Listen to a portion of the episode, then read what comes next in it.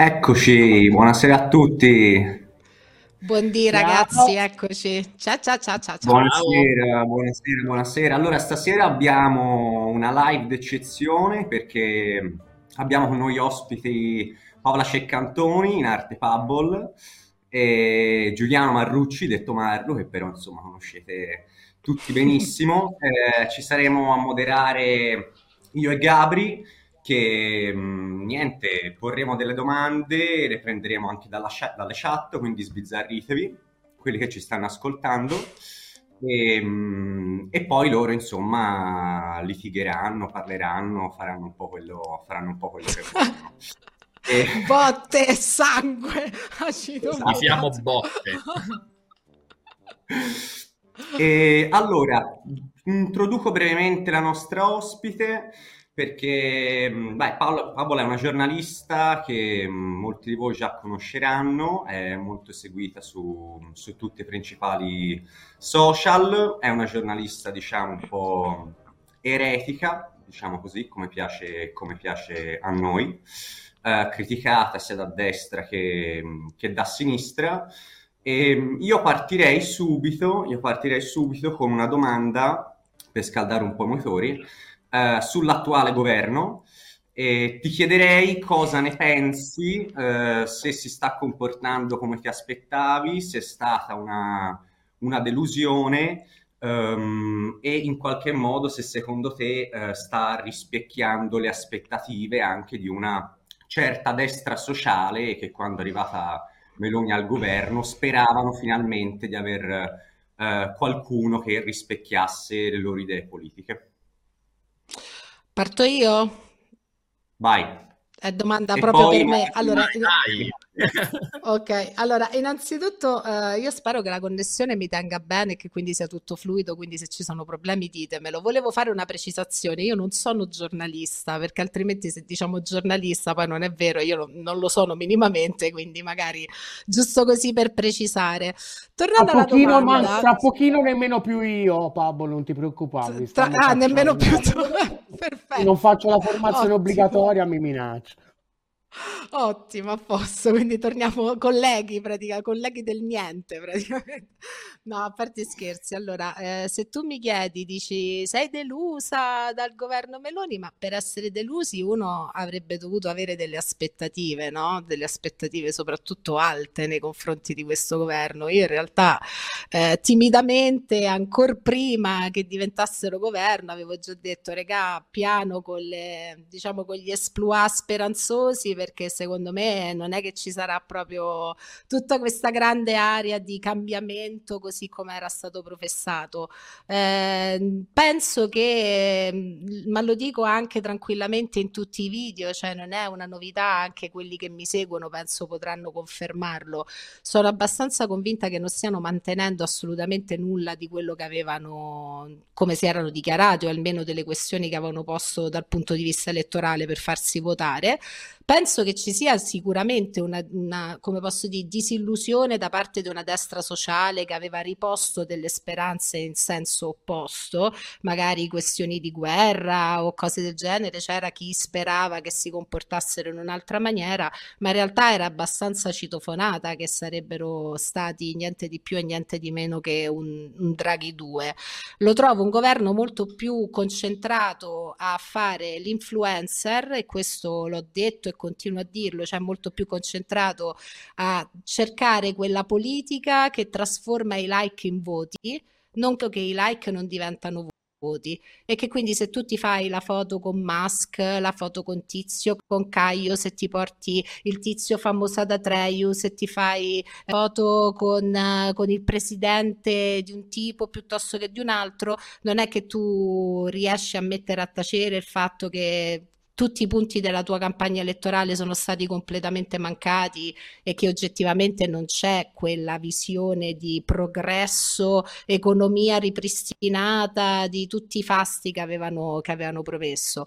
Quindi dico per, per rimanere delusi uno doveva essere abbastanza, come posso dire, illuso. Io che non ero illusa immaginavo che sarebbe andata esattamente come è andata, tutto qua. Cioè come sta andando in realtà. Chiaro. Poi... E... Maru, te, vabbè, diciamo, eh, chiederti un giudizio sul governo Meloni, non lo so, ecco, vuoi, vuoi comunque aggiungere qualcosa? Eh, sì, vabbè, appunto, il mio, il mio eh, anche quello di Pablo, per chi la conosce, era abbastanza scontato, perché insomma, no, non, nonostante abbia delle vicinanze culturali che, di cui poi appunto voglio chiedere, eh, però sicuramente non ha mai riposto fiducia in, questa, in questo governo qua. E per quel che mi riguarda, diciamo, io in realtà appunto essendo, avendo una critica anche uh, sia dal punto di vista dell'efficacia del governo, anche di carattere anche più culturale, diciamo, eh, a tutto tondo, eh, in realtà non, non, sono così deluso, nel senso che comunque ritengo la Meloni una rispetto a quello che si è visto una semistatista ecco, per le medie italiane. Ecco. Non mi sembra che sfiguri in nessun modo, tant'è che secondo me starà al governo cinque anni proprio agilmente e con una buona probabilità poi potrà anche rimanerci anche più a lungo, almeno che non succeda qualcosa un po' di, di di sconvolgente che può succedere perché insomma i, i, tempi che viviamo sono molto instabili quindi se le, le, le, parabole che abbiamo visto di tutti gli altri sono abbastanza insomma scontate, normali eh, però ecco rispetto a, quelli che hanno fatto queste parabole in passato mi sembrerebbe un po' di numeri in più, incapacità di tegameggiare, tenere insieme varie cose, dare il contentino diciamo a, a, chi l'ha votata semplicemente perché voleva un po' di vendetta verso le zecche rosse, che ormai le zecche rosse sono diventate anche Mario Draghi, eh, però allo stesso tempo appunto fare una politica economica in piena continuità con Mario Draghi, quindi mi sembra sappia un po' giocare le sue carte, ecco, in questo senso qua, in un paese che, che continua ad andare a picco, ma dove nessuno sembra insomma esserne particolarmente sconvolto o almeno avere un'idea di un'alternativa per arrestare questo processo qua, quindi mi sembra che tutto sommato il loro, il loro lo, lo, facciano, ecco, da, per quello che, che, si poteva, che ci si poteva aspettare. Vabbè, diciamo che giocano un po' comodo, nel senso che poi effettivamente non c'è questa alternativa, no? Cioè, alla fine con chi si confrontano con, con il nulla cosmico, anche di un'opposizione completamente inesistente. Cioè, se io penso soltanto al piano politico, tu mi dici sì, è una buona statista in continuità con i parametri, perché i parametri sono bassissimi. Cioè, la Meloni, io sinceramente la trovo una che sa parlare, perché oggettivamente non si può dire che non sia abbastanza abile nella comunicazione comunicazione, però io non vorrei sinceramente più gente abile nella comunicazione che però porta risultati a casa pari a zero. Preferirei qualcuno magari leggermente meno abile, ma che qualcosa di concreto a casa lo porta. Cioè io sinceramente penso che come te lei governerà cinque anni sostanzialmente perché non c'è effettivamente nient'altro che la possa mettere in difficoltà o impensierirla. Tant'è che per me un parametro è stata l'ultima conferenza stampa. Cioè tutti hanno detto la, la ad esempio il giornalismo dell'ultima conferenza stampa, no? È stata bravissima, è stata eccezionale, ha risposto a tutto, ma ha risposto a che, che c'erano le domande? Oppure ah, non ha risposto a niente e te credo che se fai domande imbarazzanti da sola? Cioè, letteralmente lì le domande non c'erano, di piani economici non si è parlati, lei ha parlato politichese, niente di più, niente di meno è normale che manca totalmente un'alternativa, è normale che non c'è nessuno che la impensierisce se non Chiara Ferragni e si vede anche dalla veemenza con cui si sono attaccati ad abbattere l'influencer di turno che era l'unico vero megafono di un'opposizione politica perché non mi dite che l'opposizione la fanno Lash Lane o Conte perché mi metto a ride e quindi sì certo che andrà avanti cinque anni non c'è nessuno cioè, dire, i parametri sono quelli capito che ah, io, io su, su Conte sono sono un, po meno, sono un po' più generoso, un po' meno critico, infatti, anzi, penso Giuliano, ultimamente... Io, io, vi vorrei fare questa domanda a tutti e due, ma soprattutto a Paola in realtà, se posso. Scusatemi se vi entro a gamba tesa, ma secondo mm-hmm. me su Conte in realtà no, no, dovete entrare a gamba tesa. si è esposto, invece Paola non lo sappiamo. Cioè, tu prima ti richiamavi alla destra sociale, Paola, no? Quindi immagino, insomma, delle politiche, mm-hmm. immagini delle politiche sociali ah, nel contesto esistente, quindi insomma, all'interno di una struttura, diciamo, di uno Stato moderno, quindi tolte proposte radicali, insomma, immediate che sono impossibili, diciamo, quindi una politica sociale. Ma ad esempio quella dei 5 Stelle è una politica sociale. Hai mai pensato quindi, ad esempio, di votare o sostenere il progetto politico di Conte? Cioè, in base a che dici quel progetto Ma guarda, per capire, allora, cioè, per capire reddito di cittadinanza te piace? No, no, no, no, allora sì, come idea concettualmente assolutamente sì, la trovo una misura assolutamente di civiltà. Il problema è che è stata attuata proprio con i piedi, perché noi abbiamo questo enorme problema che dalle intenzioni alla pratica poi le cose le facciamo malissimo. Cioè io il reddito di cittadinanza non vedo per quale motivo tutti i principali paesi europei ne hanno uno, cioè sarebbe stata letteralmente una misura di civiltà, ma al di là del reddito, io credo che i 5 Stelle potevano effettivamente essere un'alternativa ma prima che si bruciassero completamente la faccia facendo quei mischioni che hanno fatto con i Di Maio di turno, mettendosi insieme al PD e penso che sia stata forse una loro, dei loro peccati originali questa cosa qua. Quindi il Movimento 5 Stelle secondo me ha perso un po' di credibilità a quell'epoca. Ora se tu mi dici Conte, io ti dico che Conte potrebbe essere uno che impensierisce la Meloni, almeno soprattutto per le tematiche che affronta, che sono tematiche molto rivolte soprattutto soprattutto alle ultime classi sociali. Quindi ha una forza soprattutto in alcune regioni d'Italia che sono attraversate da enormi divari, eh, come posso dire, economici rispetto al nord o da situazioni di povertà vera.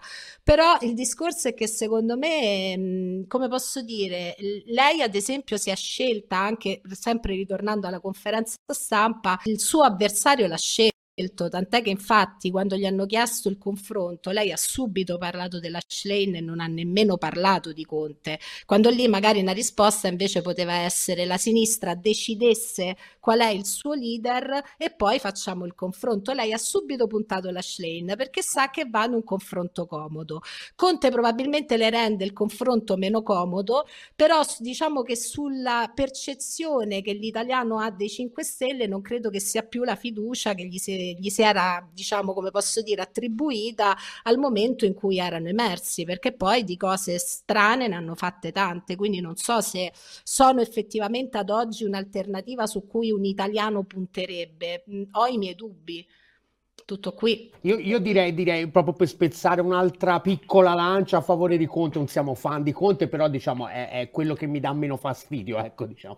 Eh, mm-hmm c'è anche da dire che appunto non ha, diciamo, un apparato mediato, non ha un partito, appro- sta provando a costruirlo ora, però lo costruisce appunto sulle ceneri di quello che, che era stato no? eh, il mm. momento di massima popolarità.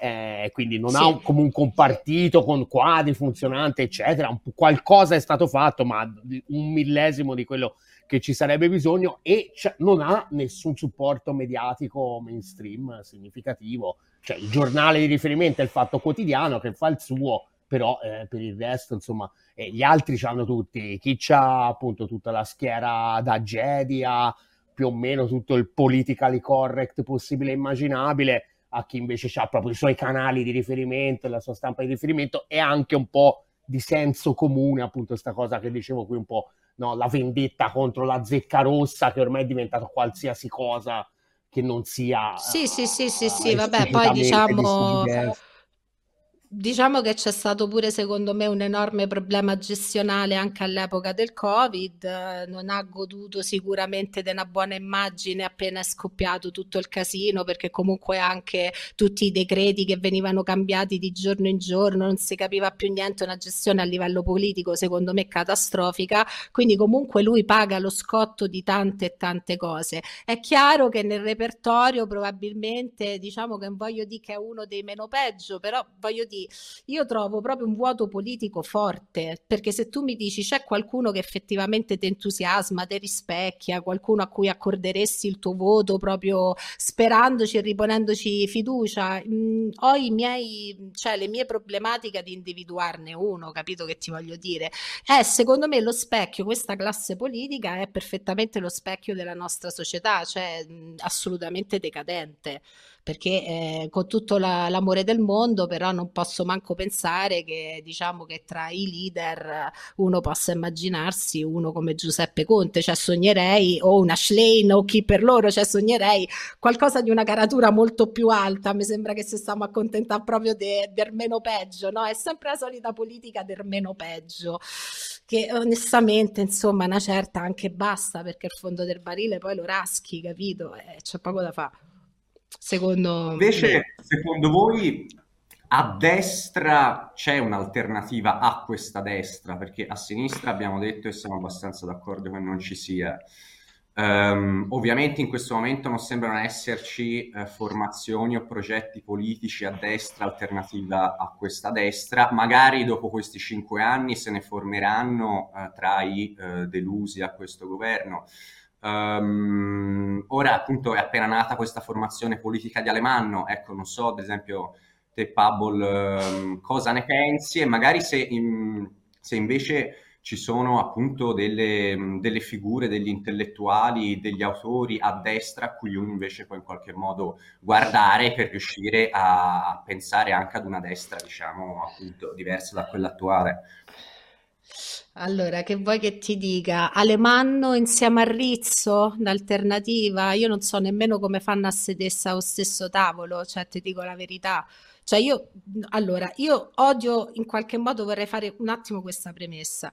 Io odio le ideologie intransigenti e questo penso che emerga da qualunque contenuto io faccio, però manco che per cercare in qualche modo di ricavarsi la poltrona e la poltroncina mi metto a fare alleanze con cane e porci, cioè io non so un Rizzo e un Alemanno come facciano a sedersi allo stesso tavolo e mi stupisce pure perché va bene la linea comune, magari sulle tematiche di guerra, però ci sono proprio delle ideologie dietro che dovrebbero renderti aspetti più o meno incompatibile, credo, no? E penso che la percezione anche della gente comune sia quella, cioè questi come fanno. Se tu mi chiedi esiste un intellettuale di destra in questo momento che potrebbe in qualche modo osteggiare Mm, faccio proprio difficoltà perché io vedo che tutta la maggior parte dell'opinionismo di destra si comporta in realtà come un cheerleader di governo. Qui pare che se tu fai una critica, ma non perché vuoi demolire la Meloni perché sei una zecca rossa comunista, ma perché giustamente esprimi una critica e dici a me non mi può star bene tutto quello che fa o tutto quello che dice, pare che stai sempre a fare un reato dell'esa maestà. Quindi subito, ah, sei una zecca rossa comunista, perché più o meno il parametro della tifoseria è quella in Italia, cioè è impossibile fare un ragionamento critico. L'opinionismo di destra si comporta purtroppo come un cheerleader, cioè io non so se a voi vi è capitato recentemente di aprire un giornale di capezzone eh, sentire un Sallusti che parla, sentire un Feltri che parla, cioè ho visto livelli di piaggeria molto inferiori dai tempi di Vespa e Berlusconi, quando Vespa si complimentava con Berlusconi per la B, ah che bella B che ha signor Presidente, cioè qui si parla come se stessimo a parlare da Madonna de Fatima, infallibile, per cui quanto è bella, quanto è brava, fa tutto giusto, dice tutto giusto e chi la critica è una zecca comunista. Ma può il dibattito in Italia esaurirsi a questo? Questo? Cioè, mh, francamente è una domanda che io faccio pure a voi, se voi avete individuato qualcuno nella destra che potrebbe vagamente, diciamo, essere una destra un pochino più attendibile, ascoltabile, presentabile anche a livello proprio di caratura politica, non lo so, io faccio seria, seria difficoltà, ma proprio seria. Eh, sarò, starò diventare comunista, Marru, eh, sta, ci vediamo ai centri sociali insieme, però la percezione è questa qua, cioè Eh... non saprei. Gabri, una domanda? Sì, visto che l'avete evocato, ma di Berlusconi che idea avevi all'epoca? Immagino che fossi giovanissima, cioè probabilmente eri giovanissima, ma sei mai stata berlusconiana? Ma io mai. L'hai mai votato? L'hai mai votato? No, hai mai votato mai, governo mai, Berlusconi? Mai. Quindi neanche partiti in quali, per intenderci mai. a N? Okay. Zero. Zero totale. Infatti io non so nemmeno da dove emerga questa storia che io sono vicina ad ambienti di destra o abbia militato in ambienti di destra. Io penso che questa storia sinceramente l'abbia tirata fuori Toscano con la storia di Castellino e della CGL dicendo che io ero la donna di Castellino a Roma. Sono abbastanza convinta che parta da lì, ma io ad esempio Castellino non so manco che faccia ci abbia e sinceramente se non contrassi per strada me lo dovrebbero dire che è lui perché onestamente io non ho mai militato in partiti di destra destra, non ho mai visto, frequentato attivamente movimenti di destra. Eh, sono stata in realtà da giovane più vicino ai movimenti di sinistra, ma ne sono uscita ugualmente schifata, ti dico la verità, perché mi rendevo conto che alla fine c'erano la stessa identica faccia della medaglia che parlava. Io ho avuto esperienza ad esempio nei centri sociali, come ad esempio la strada a Roma, e mi ricordo perfettamente che mentre facevano le passasciuttate sociali dicendo mandiamo i fondi ai nostri combattenti in Siria, io alzai il ditino dicendo scusate, ma prima di pensare ai combattenti in Siria, non è magari il caso che questi soldi ci sturiamo i tombini, magari facciamo un centro, cioè mm, che ne so, un dopo scuola per i bambini, li togliamo dalla strada, qualcosa su, più su iniziativa locale e mi presero tutti quanti per una fascia. Se io passo davanti al centro sociale tutt'oggi mi gridano fascista, fascista. Cioè io sono una che poi stando pure al Socrate, liceo classico molto politicizzato che anche recentemente diciamo per la cronaca è uscito fuori in tutte le sue sfumature molto politiche, io avevo elementi di Casa Pound ed elementi del centro sociale La Strada. Mi ricordo le assemblee d'istituto dove si discuteva dei riscaldamenti e della carta igienica, dove il, il dialogo si risolveva con bella ciao e duce duce e mi rendevo conto che secondo me c'erano letteralmente tutti invasati, perché poi alla fine la carta igienica non ce l'avevi comunque e te dovevi pulire quelle mani, cioè tutti bella ciao e duce duce ma non si risolveva niente. Quindi schifata da entrambi gli ambienti, ho una posizione molto critica nei confronti degli estremismi di entrambe le ideologie. Quindi se tu mi dici hai votato Berlusconi, ma io come facevo a votare Berlusconi che è uno che ti ha messo al bando la satira? Perché io me lo ricordo il periodo in cui venne cacciato Luttazzi, che per carità può piacere, può non piacere, te può stare sul cazzo, ma un governo che ti mette a bando la satira, cioè mi pare proprio che è una deriva democratica, antidemocratica di quelle proprio orribili. Un governo che ti mette al bando un giornalista come Santoro, che può piacere, non piacere, ma comunque è un attacco alla, alla libertà di stampa, è, è una cosa preoccupante. E quindi non me lo ricordo come un bel periodo, me lo ricordo invece come un periodo molto pieno di piaggeria in cui appunto avevamo i Vespa della situazione che si sconvolgevano per la firma per la B però me lo ricordo anche come un periodo attivo, cioè politicamente nel bene e nel male molto più florido di quello di adesso, dove comunque c'era una sinistra che ancora faceva la sinistra, una destra che ancora provava a fare la destra e dove comunque si partorivano intellettuali, idee, confronto, dibattito, cioè chi è che non si è visto il confronto tra Berlusconi e Travaglio? Penso tutti, penso sia stato uno dei capisaldi proprio della politica italiana, quello scontro lì dove Berlusconi sventolava e puliva la polvere dalla sediolina di Travaglio. Era un periodo molto attivo, adesso questo periodo non c'è più e quindi è tutto in declino, cioè non che sia stato un leader politico di chissà quale riguardo, però eh, erano comunque molto meno tragici di quelli che abbiamo adesso, nel bene e nel male, questo sì lo penso, però mai votato e mai stato vicino a certi ambienti, assolutamente no. Cioè poi facendo satira, figurate, ma come potevo mai tollerarla una cosa del genere? No,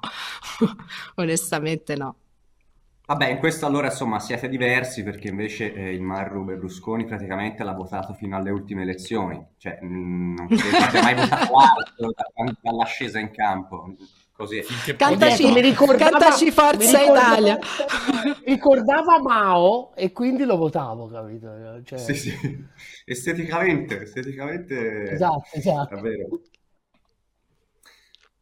E allora, qui dalla chat, eh, stavo guardando un po' qualche domanda. Ehm, allora, mentre guardi, chiedeva... invece c'era una cosa che volevo chiedere io a Paola, perché diciamo una cosa abbastanza, secondo me, discriminante, appunto, al di là de, de, de, dei bagagli ideologici che, che ognuno ha, che insomma spesso è un po' difficile renderli attuali, insomma, dargli una declinazione concreta nell'attualità.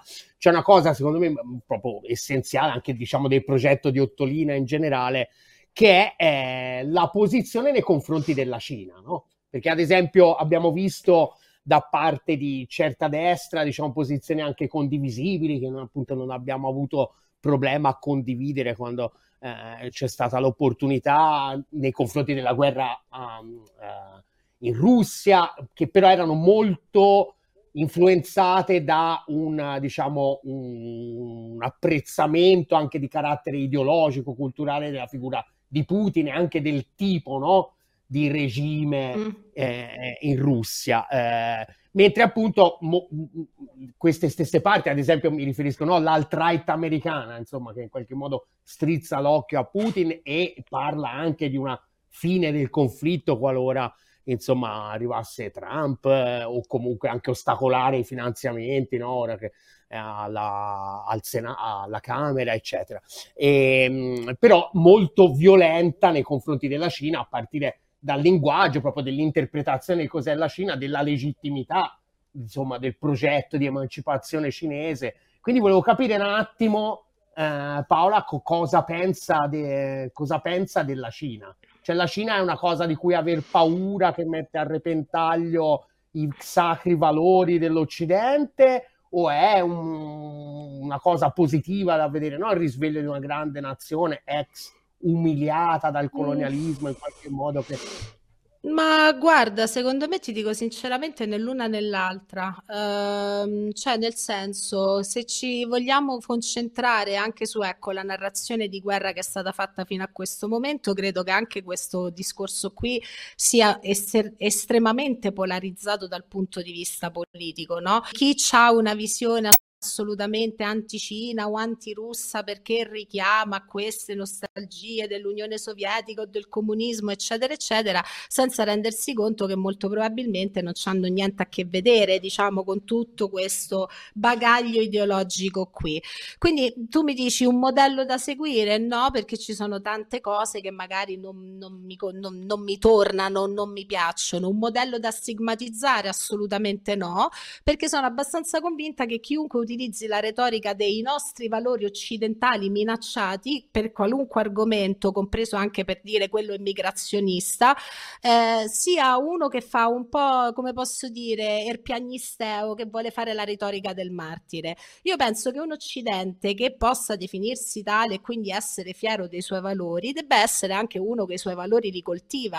Siccome tu l'occidente i tuoi valori non li coltivi, anche i tuoi valori democratici, la tua democrazia è una finta democrazia, è normale che ti senti minacciato da chiunque è al di fuori, quindi ti senti minacciato da quello, da quell'altro, ti senti minacciato dalla religione islamica, ti senti minacciato dalla Russia, la Russia ti vuole conquistare ed è tutta sta retorica all'autodifesa che ci vogliono tutti conquistare e tutti che ci vogliono colonizzare o fare qualcosa, quando non è assolutamente vero, cioè se è semplicemente che tu sei diventato fragile ideologicamente, democraticamente, a livello di valori, a livello sociale e quindi prendi tutto tutta, tutto per una minaccia. È chiaro che non posso dire sì, il modello cinese che bello, sposiamoselo domani, oppure il modello russo, wow, fantastico. Però nemmeno a fare la retorica di oddio, mi vogliono tutti quanti invadere. No, perché allora se non cioè per non avere paura devi essere forte. E il problema è che c'hai paura perché sei debole e quindi è normale che ti minaccia qualsiasi cosa. Cioè, questo Senti, è, siccome appunto giustamente, giustamente poni poni l'accento su questo discorso no, della democrazia, no? Eh, volevo capire un attimino un po' di più co- co- cosa è per te la democrazia. No? Nel senso, noi cioè, appunto abbiamo un po' quest'idea qua, la democrazia è eh, il, il, protagonismo in qualche modo degli strati popolari che in, in Occidente in particolare no, ha avuto il suo diciamo apice quando questi strati popolari erano possibilitate a organizzarsi in corpi intermedi che erano pezzettini di Stato, i sindacati, i partiti. Tra l'altro, prima hai fatto un accenno mm. alla cosa di Castellino che, che non so non so cos'è successo, poi se, se ce lo vuoi ricordare. E, ehm, sì, sì, dopo e, sì. Eh, non, non, non, so, non so che la posizione. Ecco, per me quella roba lì, ad esempio, mi inquietò tanto, nonostante noi siamo i primi, ci, ci hanno preso a pesci in faccia comprensibilmente quando abbiamo fatto un meme a presa di culo di Landini per dire, quindi siamo ovviamente anche critici, diciamo, di alcune, posizioni, cioè di alcune posizioni, eh, proprio della struttura del sindacato confederale oggi, però ci, ricor- ci, riconosciamo al 100% nella storia del sindacato confederale. Sì, sì, sì, questo lo comprendo, questo lo comprendo benissimo. Quindi volevo capire certo. questo rapporto, no? perché appunto uh, nei confronti delle grandi organizzazioni di massa come motore della democrazia, cioè la democrazia è quando esistono quei corpi lì e sono in grado di esprimere un'autonomia politica o, o cosa intendi quando dici democrazia? Allora, la domanda sulla democrazia in realtà è una domanda molto complessa se tu la fai a Paola, archeologa, e ti spiego anche perché. Perché io, avendo fatto archeologia, ho perfettamente ben chiaro quanto in realtà non esista un modello politico che sia uno sulla faccia della terra che corrisponda a questo Eden paradisiaco in, tu, in cui tutto funziona. Pensiamo ad esempio alla democrazia ateniese, no? dove c'era quel grande sistema che tutti parlano di essere stato un grande sistema che era l'ostracismo. In realtà noi sappiamo benissimo, anche a livello archeologico, che l'ostracismo era, si comportava a tutti gli effetti come anche lì uno strumento di persecuzione politica, perché ad esempio archeologicamente, mo faccio il pippone archeologico, spero che non me ne voglia chi ci sta ascoltando, però ad esempio quando abbiamo scoperto gli ostracon di Megacles, quindi gli ostracon per chi non lo sapesse, ma penso lo sanno tutti, le tavolette incise dove si metteva il nome di quello che bisognava allontanare dalla società, molto spesso erano ostragon scritte dalla stessa mano che presentavano lo stesso errore grammaticale magari nella scrittura, perché selezionare quel nome significava selezionare un rivale economico, un rivale politico, quindi io l'allontano in modo tale che continua a farmi i cazzi miei. Allora anche i più grandi strumenti democratici che abbiamo avuto a disposizione non sono al di fuori comunque di speculazioni o ritorsioni politiche, quindi il modello perfetto a mio avviso non esiste esiste. È chiaro che se tu mi parli di democrazia nel termine di popolo che dovrebbe essere sovrano e che coscientemente dovrebbe prendere lui le decisioni e la politica che dovrebbe essere lì ad ascoltarlo il popolo, eh, ti dico che noi abbiamo un enorme problema in questo senso perché è assolutamente il contrario, cioè da noi qua non contiamo letteralmente un cazzo, cioè proprio detta banalmente, si portano avanti progetti politici indipendentemente da quelle che sono le volontà popolari, molto spesso anzi l'adesione popolare ormai è praticamente nulla e lo dimostrano anche i fugoni alle urne perché a votare non ci va praticamente più nessuno, il che dà pure il senso di quanto fallato sia il sistema democratico qua da noi. E quindi è normale che c'è tutto un circuito che non funziona. Poi democrazie eh, possono essere più o meno funzionanti, possono funzionare in un modo migliore rispetto ad altre forme politiche, non è detto nemmeno che non ci siano, diciamo che storicamente noi siamo monarchici molto più monarchici che democratici, tant'è che infatti ci affascina proprio la teoria del leader, dell'uomo forte al comando, che, per cui tu non puoi criticarlo, non gli puoi... Cioè, noi siamo proprio affascinati dalla retorica dell'uomo forte anche la nostra storia ce lo dimostra.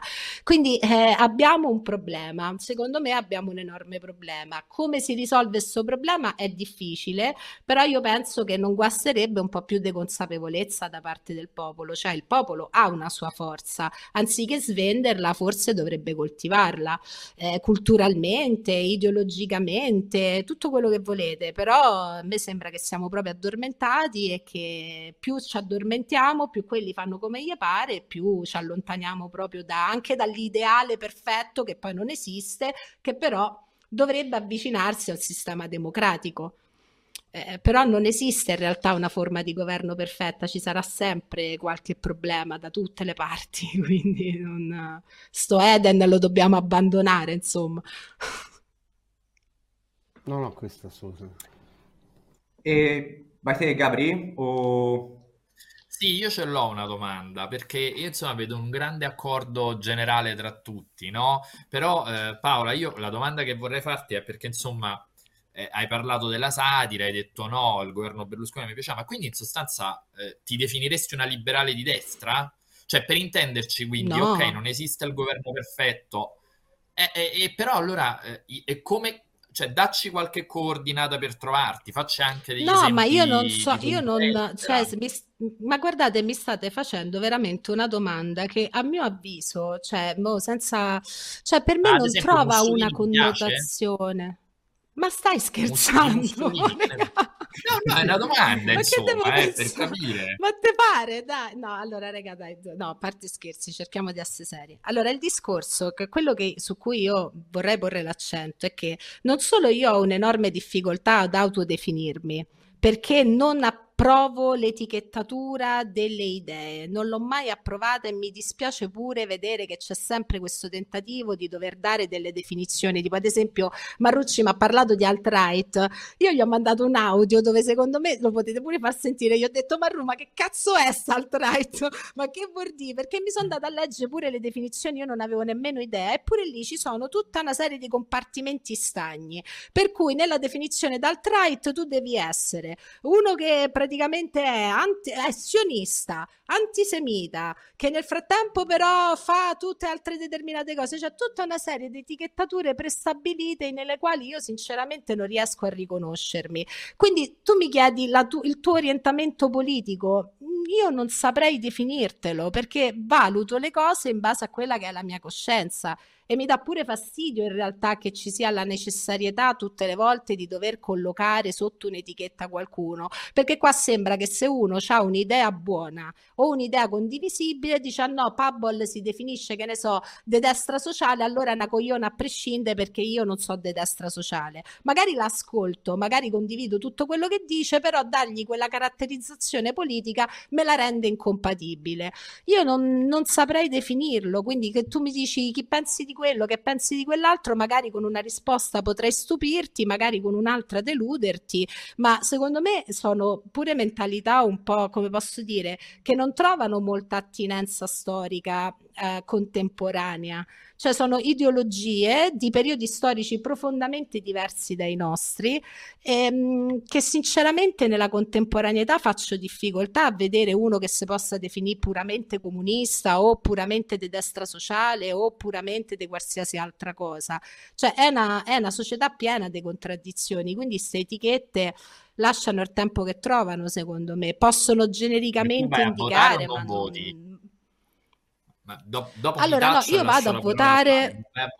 No, no, no, io vado a votare, però se tu mi chiedi chi hai votato le ultime elezioni, io ti dico che ho fatto scheda nulla perché non c'è nessuno che mi rappresenta, però ho votato e credo nel, cioè, credo nel sistema di voto, nel senso che penso che siccome c'è morta letteralmente gente per garantirci sto diritto, sarebbe buona cosa almeno alzarsi e andare alle urne, anche se poi gli disegni un fallo sulla scheda elettorale, però almeno il gesto di dargli ancora un peso, un significato a sto benedetto voto, se no eh, levamo baracca e burattini e ciao. Però Paola Paola mh, non trova una connotazione.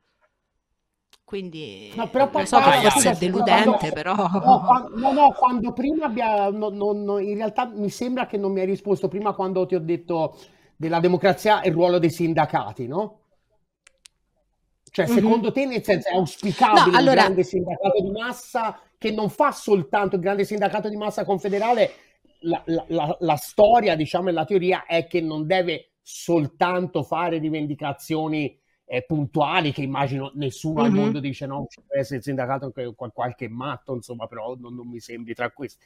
Però invece la storia del sindacato confederale è che il sindacato confederale che cerca, diciamo, mette in sé, cioè legge il mondo come una contrapposizione di interessi tra il lavoro salariato e quelli che glielo danno al lavoro, al lavoratore salariato, no? e organizza in maniera con un, am- un programma ampio, diciamo, politico, quindi non è solo sindacato, non è solo trade unionismo, no? Eh, la classe Mhm. sociale dei lavoratori. Cioè, questo per te è una cosa auspicabile, un grande sindacato di massa autonomo che fa gli interessi dei lavoratori ma, o s- eh, ci vogliono delle ma cose più sì, sarebbe, consultative?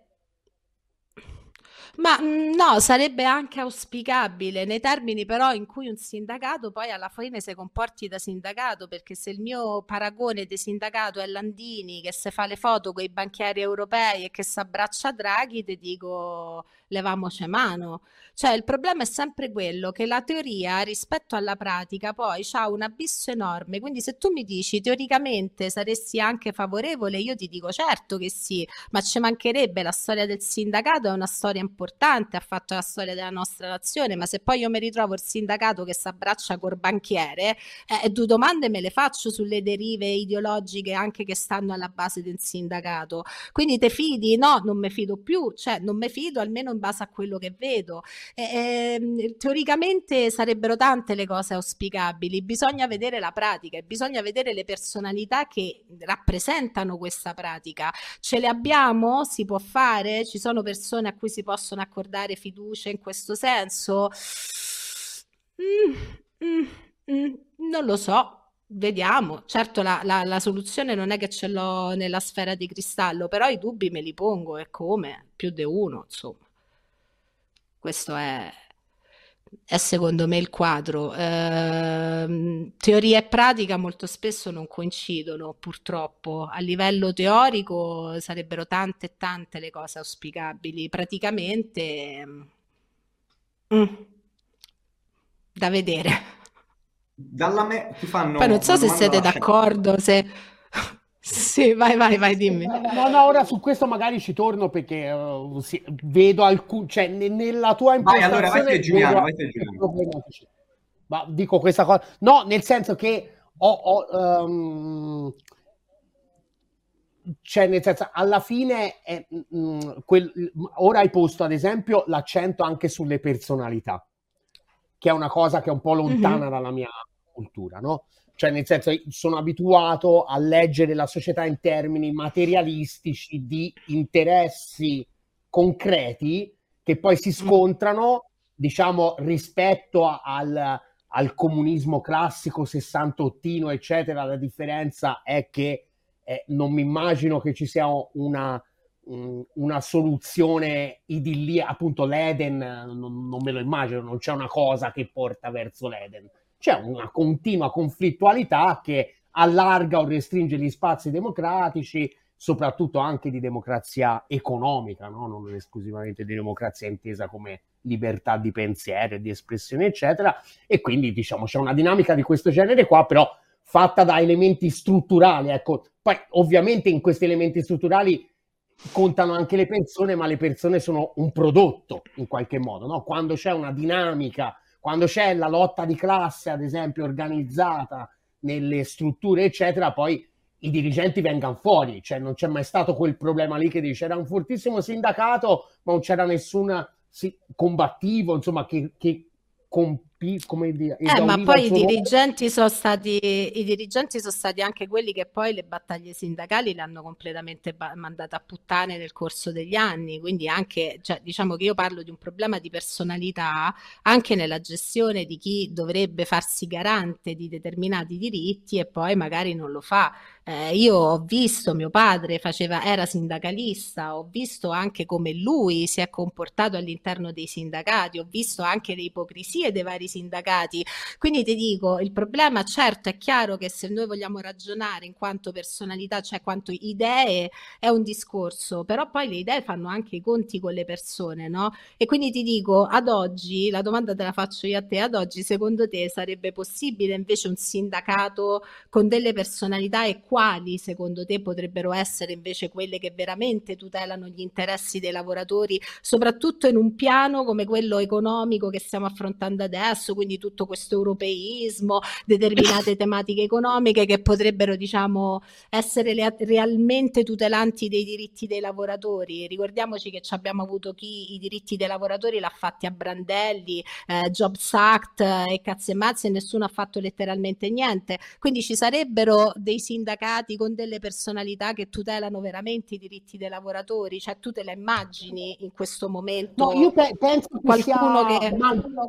Penso che siamo al posto in questi termini qua, nel senso il problema è, nel senso, cioè, è, è, è rovesciata la, la, il filologico secondo me da questo punto di vista qua, cioè mm. non è cioè, questa di, entra un po' in una cosa che tra l'altro è molto più della sinistra radicale che, eh, de, della categoria del tradimento, no?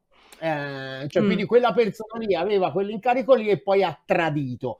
In realtà, secondo mm-hmm. me, non, non, non, spiega mai un gra- non che non succeda, eh, e non che non ci siano singole personalità che ti dici, oh, te dovevi fare una roba, ne hai fatta un'altra anche per interessi nascosti o perché hai sbagliato la lettura o perché uh, proprio non solo per interessi materiali, diciamo, è proprio sei diventato, diciamo, un portavoce della parte avversa invece che di quelli che dovevi mm. tutelare. Mm. Però sostanzialmente, diciamo, eh, eh, n- non spiega questa cosa qua, ad esempio, non spiega perché tutti i sindacati in tutto l'Occidente collettivo, diciamo, hanno, sono arretrati, no? Eh, non è che è successo a un sindacato in Italia e poi, cioè nel senso è un fenomeno complessivo di arretramento delle organizzazioni dei lavoratori che ha una causa materiale precisa che è che la ristrutturazione mm-hmm. del capitalismo eh, che ha smantella, sbrandellato, no? i grandi sindacati sono nati quando la fase di accumulazione capitalistica prevedeva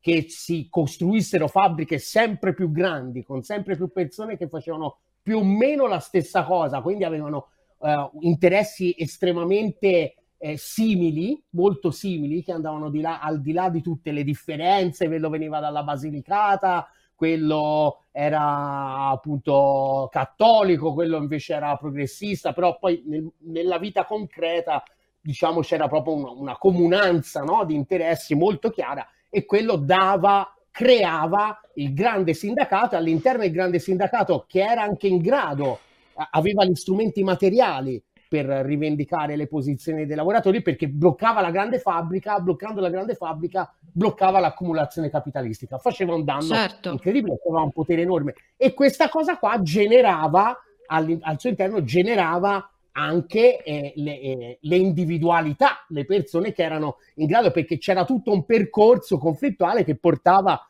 eh, il, il, segretario del sindacato, non è che veniva nominato dal partito. No, no, ma guarda, io nominato. sono assolutamente d'accordo, però secondo me ti spiego qual è la mia visione. Io penso che anche la figura dell'operaio, o meglio della classe operaia, non sia più quella di tempo fa. Cioè io ho de- serie difficoltà anche ad identificare l'immagine dell'operaio perché ad esempio c'era un certo orgoglio di classe, no? un certo orgoglio di essere una maestranza, di essere quello che la fabbrica la poteva fermare. L'operaio di oggi punta a fare il borghese, non ha l'orgoglio operaio, non ce l'ha più, punta a essere quello che va nelle piazze, quelli che banalmente definis- definiamo i comunisti con Rolex, ma si punta diciamo ad un altro status sociale, cioè non c'è più quella cosa che lega il lavoratore a quello che fa e che dà importanza a quello che fa in quanto rotella del grande meccanismo societario. Ognuno sogna uno status diverso da quello che ha e l'operaio, io ho serie difficoltà ad identificare un operaio che con orgoglio ti dice sì, io la mattina vado a spaccare, che ne so, vado a trivellare le autostrade, sì, io sono uno che sta in catena di montaggio, lo faccio con orgoglio perché altrimenti la fabbrica si... chi è che lo fa?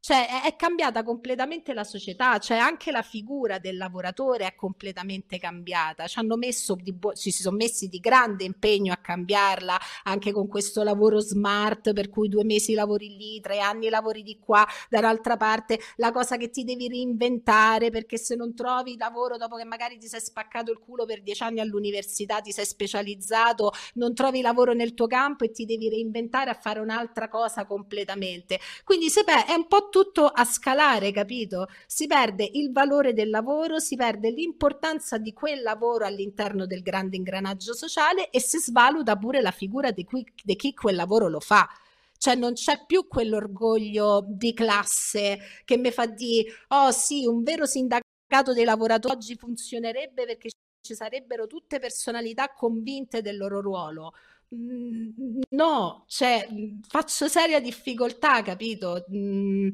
mi dà questa impressione qui che sia un po' tutto svalutato e quindi è difficilissimo pensare e dare una risposta nel senso servirebbe, ci riusciremmo. Ti ripeto, ideologicamente sì, ma praticamente ma chi? Chi? Chi è che sogna no, no, di fare no, l'operaio infatti, tutta la vita? No, perfettamente d'accordo, anzi la radicalizza ancora di più perché appunto il discorso che faccio è che è ancora più strutturale, nel senso il grande sindacato non c'è perché è cambiato il capitalismo che aveva reso il grande sindacato il suo antagonista, in qualche modo lo alimentato. Crescendo il capitalismo, certo. cresceva anche il sindacato, cresceva il soggetto antagonista in qualche modo, no? quindi assolutamente Guarda, e, te, e ti dirò di più no, che secondo me ideale di no, no, no, no. Se, sì, sì, sì, no, ma uh, la concretezza ma se... eh, no, no, ma secondo me noi andiamo anche molto d'accordo su questo argomento. Io ti dico anche di più, in previsione anche delle prospettive future, dove praticamente tre quarti dei lavori saranno sostituiti da intelligenza artificiale e nella maggior parte dei casi tu diventi un tecnico che deve stare appresso all'IA, perché è quello che succederà. Il mondo del fumetto, delle vignette già è praticamente sostituito. Eh, il mondo del giornalismo sarà completamente sostituito, in prospettiva anche quello della medicina, cioè tu tu sarai ridotta a un tecnico che deve stare appresso all'intelligenza artificiale per controllare se tutto funziona. Come, capito? Come si struttura poi un orgoglio di classe se tu sei sempre più umiliato nel, nel concetto del lavoro? È difficile, no? Un po' difficile. Quindi secondo me andiamo d'accordo su sta cosa. sì, sì, sì no, no, no. Dalla chat Emiliano degli Innocenti chiede eh, Pabble se ti definiresti anticapitalista. In che, in che, termini? In che termini anticapitalista? È generico? Eh, uh, anticapitalista. Mm, allora, non saprei che cosa si intende espressamente per anticapitalismo, ti dico la verità. Se mi dici sei contraria a un, uh, come posso dire, glo- globalismo anche a livello di produzione, di prodotti, di cose, ti dico di sì. Anticapitalista, penso sì, anche quello, anticapitalista, però diciamo che io ho dei sogni per la mia società un po' poco attendibili per quanto è, cioè sono utopistici tanto quanto quelli degli altri, penso, no? Cioè io sogno una società dove si riscoprano le maestranze, dove si campi di artigianeria, dove ris- rispuntino figure eh, perse ormai nel mondo del lavoro. Io sogno che riaprano i calzolai, cioè sono una che veramente eh, sta, non ci sta con la testa nel 2030. Quindi tu mi dici anticapitalista, ti dico concettualmente sì, bisogna intendere un attimino in che termini, perché pure qui sono definizioni secondo me un po' troppo mh, mm, stringenti di complessità dei pensieri che in realtà meriterebbero forse analisi un pochino più approfondite. Marrucci è anticapitalista, penso di sì. Allora, io, eh, guarda, ma in realtà faccio fatica anch'io eh, a definirmi anticapitalista, solo per il superamento eh, del capitalismo.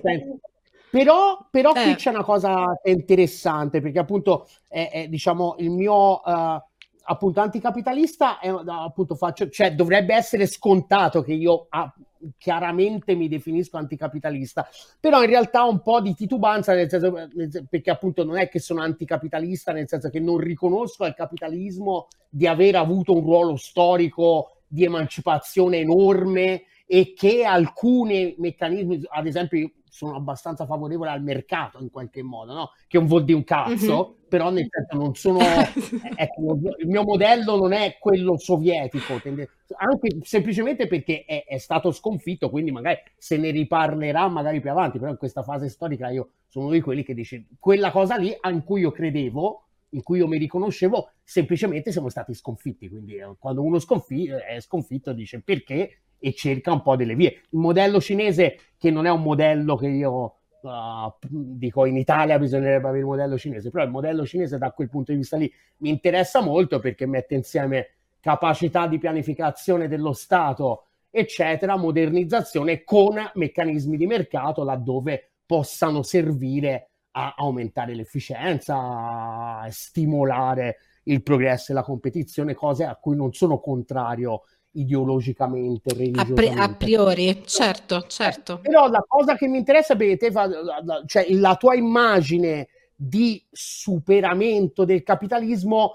in realtà è, è, per come l'hai detta te, è un po' tra virgolette reazionaria, no? Nel senso è più precapitalistica, no? Infatti su questo magari poi andiamo anche su, su alcune idee su, eh, di alcuni diritti civili, eccetera, mi sa che la vediamo abbastanza diversamente eh, che, che appunto corrispondono di più a strutture sociali precapitalistiche in qualche modo, no? mentre la mia idea di anticapitalismo, tra virgolette, comunque critica necessità di superare il capitalismo come sistema per me completamente decotto, gra- non più in grado di garantire sviluppo, benessere, pace, eccetera, eh, se mai lo è stato, insomma, e, è, è, è in realtà mm, cioè, di, di, di, superamento, proprio. quindi per, io poi sono anche uno un po' uh, malato al contrario, nel senso a me mi garbano i centri commerciali, le rotonde, il cemento, i led, Ah, sì? eh, le, ah, gran- sì? le fabbriche enormi. A no. me se mi vuoi far contento mi porti in una grande fabbrica completamente automatizzata, per me io sono in un parco giochi, cioè proprio,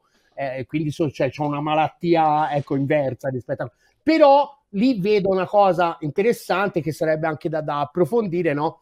Che insomma, eh, appunto, questo cioè per me c'è bisogno di più modernità, cioè nel senso il capitalismo a un certo punto ha interrotto il processo di emancipazione attraverso la modernizzazione, no? E, e non okay. di ritrovare i vecchi sapori antichi, anche se ho molto rispetto, tra l'altro io sono ateo totale, però mm, invecchiando comincio a nutrire un certo rispetto per tutte le cose che riguardano anche la religione, il mondo della religione o comunque delle culture tradizionali, insomma ho un grande rispetto e penso che si debba, cioè lo sviluppo e l'emancipazione parta dalla, dalle, dalla tradizione per emanciparla, per metterla in conflitto, per metterla continuamente in tensione, ma non per raderla al suolo. Ecco, questo eh, quindi diciamo non sono ecco, così. Altro punto su cui siamo molto d'accordo, perché anche Ah, perché anche io sono totalmente atea. Tra l'altro, sono, io sono veramente cioè, una cosa proprio atipica, perché io non solo sono atea, ma sono anche specializzata nella, in archeologia, iconografia cristiana. Cioè, io mi sono andata proprio a scegliere un campo di studi completamente in antitesi con quelle che poi sono le mie idee, no? E, e questo mi ha dato la posizione, secondo me, privilegiata di poter assistere a, a, e studiare anche la, il cristianesimo, la conformazione politica del cristianesimo con l'occhio critico e non con l'occhio del fedele, no? Questo per dire un parametro, cioè io proprio sono una mina impazzita che non trova una collocazione manco, manco nel campo dei studi, cioè proprio una cosa totalmente a parte. La struttura precapitalistica, se tu mi parli di ancora più modernità, io ti dico, potrebbe essere, cioè non è una visione che io nego a piedi pari, no? Perché non è che dico no, che stai dicendo, io non la condivido, secondo me, però con tutte le problematiche annesse e connesse, no? Perché come abbiamo detto, detto anche precedentemente, più modernità poi potrebbe svuotare ancora di più il ruolo del lavoratore, potrebbe automatizzare ancora di più il mondo del lavoro, potrebbe rendere ancora meno importante l'individuo in base al lavoro, che secondo me indipendentemente da quelle che sono le grandi filosofie che legano l'uomo al lavoro, sono convinta che il lavoro sia proprio la dignità di un individuo, perché vedo quando un individuo non ha il lavoro come si riduce e quali danni comporta comporta. Quindi io sono assolutamente favorevole al fatto che ci siano delle strutture economiche, dei modelli che diano dignità al lavoro. Se questo significa essere pre, ehm, come posso dire, capitalisti o post capitalisti, però con tutte le misure e i crismi, non nego nessun modello a, con pregiudizio. Eh, mi piacerebbe capire in che direzione stiamo andando e quali sono effettivamente le tutele per cui un cittadino si possa sentire libero nel lavoro eh, che secondo me è un grande tema sociale, perché mi sembra che sia proprio uno dei problemi, se non il problema caratterizzante di nazione, cioè il fatto che non ci sia prospettiva e lavoro, e lo vedo anche nei giovani. Cioè, noi parliamo tanto dei giovani che sono svogliati, che non hanno voglia di fare, che non fanno le cose, non hanno prospettive, è normale. Poi se non hanno lavoro e si buttano a fare i TikToker, eh, perché fanno i TikToker, ma lo vogliamo capire che forse il problema sta a monte, no? che bisogna dargli una dignità agli individui tramite il lavoro. Io non so se quello che sto dicendo è profondamente di sinistra, però io ad esempio sono uno di questi esempi. Io dopo dieci anni di archeologia ho avuto lavori sottopagati nel mondo dell'archeologia, sono stata licenziata da un giorno all'altro mentre stavo a lavorare dentro un museo dove avevo le chiavi, gestivo tutto, quindi ruolo di responsabilità. Dalla mattina alla sera mi hanno detto hanno tagliato i fondi, vattene a casa e sinceramente ho vissuto un brutto periodo dopo questa batosta lavorativa. Quindi mi metto nei panni anche del giovane che una prospettiva lavorativa proprio non ce l'ha. Eh, vediamo in che direzione stiamo andando, prendendo però con tutti i crismi, cioè con attenzione anche nei confronti della modernità che se troppa stroppia tutto qui.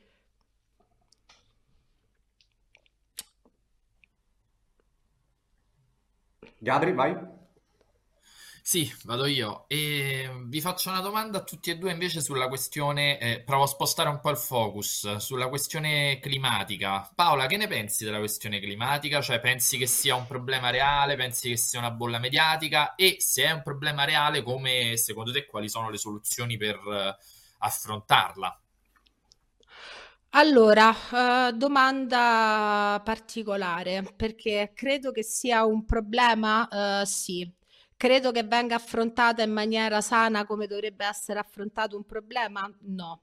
Eh, penso che sia un'altra di quelle questioni che viene assolutamente, come posso dire, oscurata anche lì dalle tifoserie e dalle ideologie. Se tu mi parli del fatto che eh, bisogna avere più accortezza nei confronti dell'ambiente, bisogna sicuramente limitare le emissioni di CO2, pensare ad energie alternative, ti dico certo, chiaro che sì, chi è che vorrebbe un mondo inquinato e fatto di industrie e fabbriche, stile, che ne so, veramente la battaglia degli enti del Signore degli Anelli, no? Dove c'è sta il Marrucci Saruman che ha fatto, eh, capito? Cioè nessuno vorrebbe un mondo, un mondo in, questo, in questa direzione, però se voi mi dite che la soluzione è portare gli infissi entro il 2030 ad una classe energetica degli appartamenti costringendo le famiglie a delle spese incredibili con dei parametri rapidissimi, mentre poi c'è il resto del mondo che continua a fare letteralmente il cazzo che gli pare, io vi dico, secondo me eh, stiamo un po' peccando di ingenuità e un dibattito come quello del cambiamento climatico non dovrebbe essere affrontato banalmente come abbiamo affrontato la pandemia, dove nel nome dell'ideologia politica siamo riusciti a fare il casino del casino,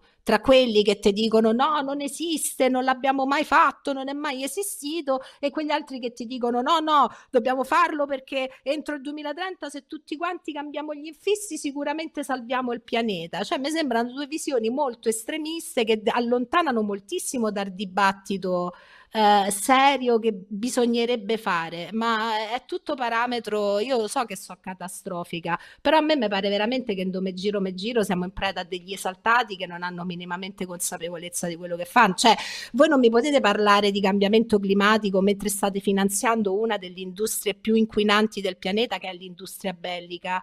Cioè, mentre noi stiamo continuando a mandare armi su armi su armi, sentirmi parlare del fatto che sono io con la mia punto o con la mia panda che sto distruggendo il, paese, il pianeta, sinceramente un po' mero del culo.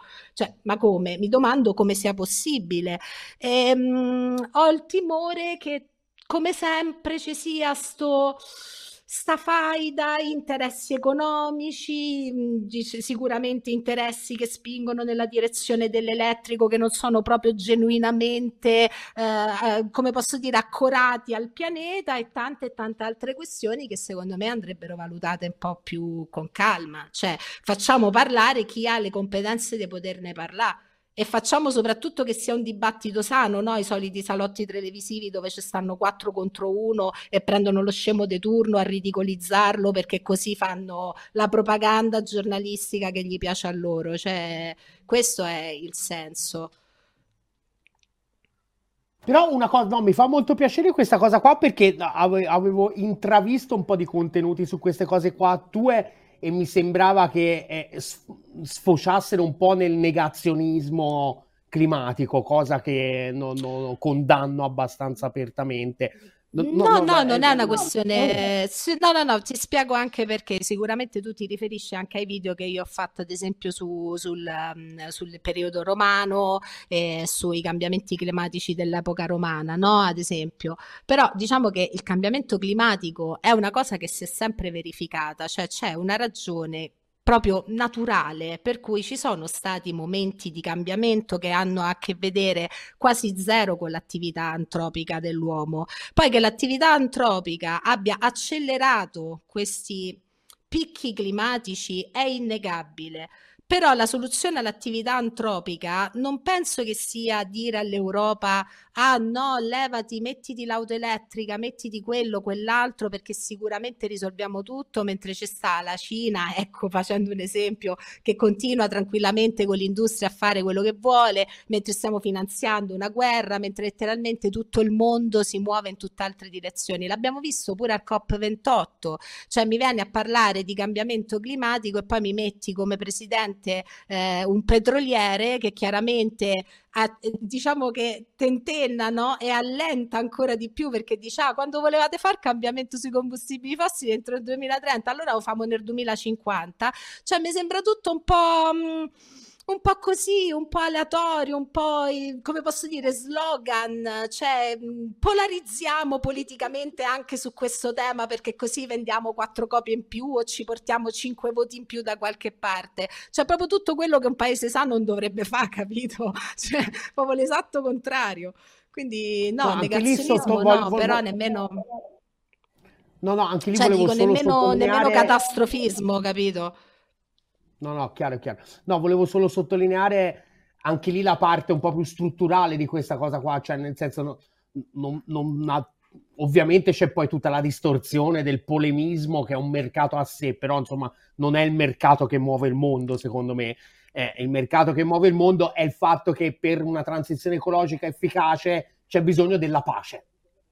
Cioè perché il problema ambientale e climatico va affrontato su scala globale il nord globale deve riconoscere al sud globale il fatto che ha il diritto di svilupparsi come gli altri esseri umani, perché sono esseri umani come gli altri, e quindi si deve far carico della possibilità del sud globale di eh, svilupparsi come si è sviluppato il mondo occidentale, trovando quindi una, una soluzione e eh, contribuendo a questa soluzione. Sulla Cina, mi raccomando, se no ti venga a cercare a casa, la Cina è un grandissimo investitore di eh, nelle, nelle, tecnologie rinnovabili, usa ancora il carbone per questo motivo qua. Per prima però ha raggiunto prima il picco del carbone di quanto aveva promesso, è l'unica che ha investito a lungo termine e, e efficacemente nel mercato, nella transizione ecologica, eh, facilitata dal fatto che insomma la Cina è un mercato mondiale a sé, quindi quando ragiona, ragiona, è un, è mondo, quindi loro ragionano in termini siamo il mondo e quindi si può cambiare anche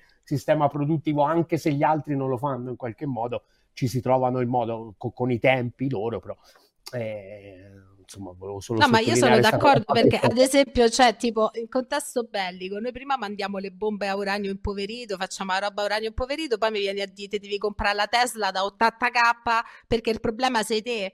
Cioè, mh, capisci che poi uno giustamente dice scusate, ma c'è stata a ma pure su questo c'è stata pia per culo, perché non è una, un ragionamento normale, no? Noi vediamo ad esempio a Gaza bombe fosforo bianco, letteralmente l'industria più inquinante del mondo è quella bellica. Io invito chiunque ad andare a verificare quello che sto dicendo, cioè basta che lo scrivete su internet e vi danno tutto, tutti i parametri, tutti i dati, tutte le cose possibili. Voi vi fidate di gente che vi dice da un lato sì, finanziamo, sosteniamo, ma mandiamo le armi perché dobbiamo fare la guerra fino all'ultimo ucraino, fino all'ultimo europeo e poi contemporaneamente vi dicono eh però se non ti metti l'infisso eh, stai mandando il pianeta a morire. Cioè, io due domande me le faccio, quindi ci sono tutta una serie di cose che chiaramente vanno fatte, però non si dobbiamo pià per culo, perché a me così mi sembra una presa per culo se vogliamo essere seri, facciamo i seri, però se vogliamo fare, capito, i giochini politici, facciamoli, però nessuno, non, non si porteranno comunque a casa risultati in nessunissima maniera. E, ehm, vedo perplessi. Perché... Siete perplessi? no, no, io no, io no. No, no, no, no, no, no, anzi, ho fatto la domanda. Io personalmente sono, sono d'accordo, io personalmente sono d'accordo, sì. Ah, e bene, sono contenta. Che citava... Almeno su una cosa, via, almeno su una cosa. Dai. Visto che Giuliano citava il sud globale, um, io così ero, ero, interessato un po' a sapere cosa ne, cosa ne, pensassi dell'emergere appunto di queste nuove potenze, dei BRICS, di cui si, insomma, quest'anno si è cominciato uh, a parlare di più, l'emergere di un nuovo mondo multipolare, cioè se è un qualcosa che te vedi più come un rischio o se invece hai anche delle, diciamo, delle, delle, delle speranze come noi che in qualche modo questa egemonia americana, che però è anche un'egemonia occidentale di cui in parte noi abbiamo anche goduto, quindi diciamo non è scontato che il declino del mo- vecchio mondo unipolare poi eh, coincida anche con eh, in qualche modo una, uno sviluppo anche del nostro interesse nazionale, eccetera, eccetera. Ecco, te come, te come la vedi? La vedi più come un rischio o più come una speranza? Uh, ripeto, né l'una né l'altra, io la vedo come una conseguenza. Sono abbastanza convinta che sia perfettamente proporzionale al fatto che il modello di mondo unipolare si è rivelato essere un modello assolutamente fallimentare. Cioè io non credo che il mondo sia un buon mondo se è tutto in mano agli Stati Uniti o tutto in mano all'Europa. Penso che sia perfettamente una conseguenza anche di quelle che sono state le condotte da parte del mondo unipolare, eh, il fatto che il resto del mondo si sia rotto i coglioni e che quindi non voglia sottostare a determinate egemonie e si organizzi in maniera totalmente autonoma. Io ho una visione molto storica da questo punto di vista e so che gli imperi possono crollare e gli imperi crollano quando quando sono in decadenza e la decadenza non riguarda solo una decadenza economica, riguarda una decadenza di valori, una decadenza sociale, sono tanti fattori che portano gli imperi a crollare.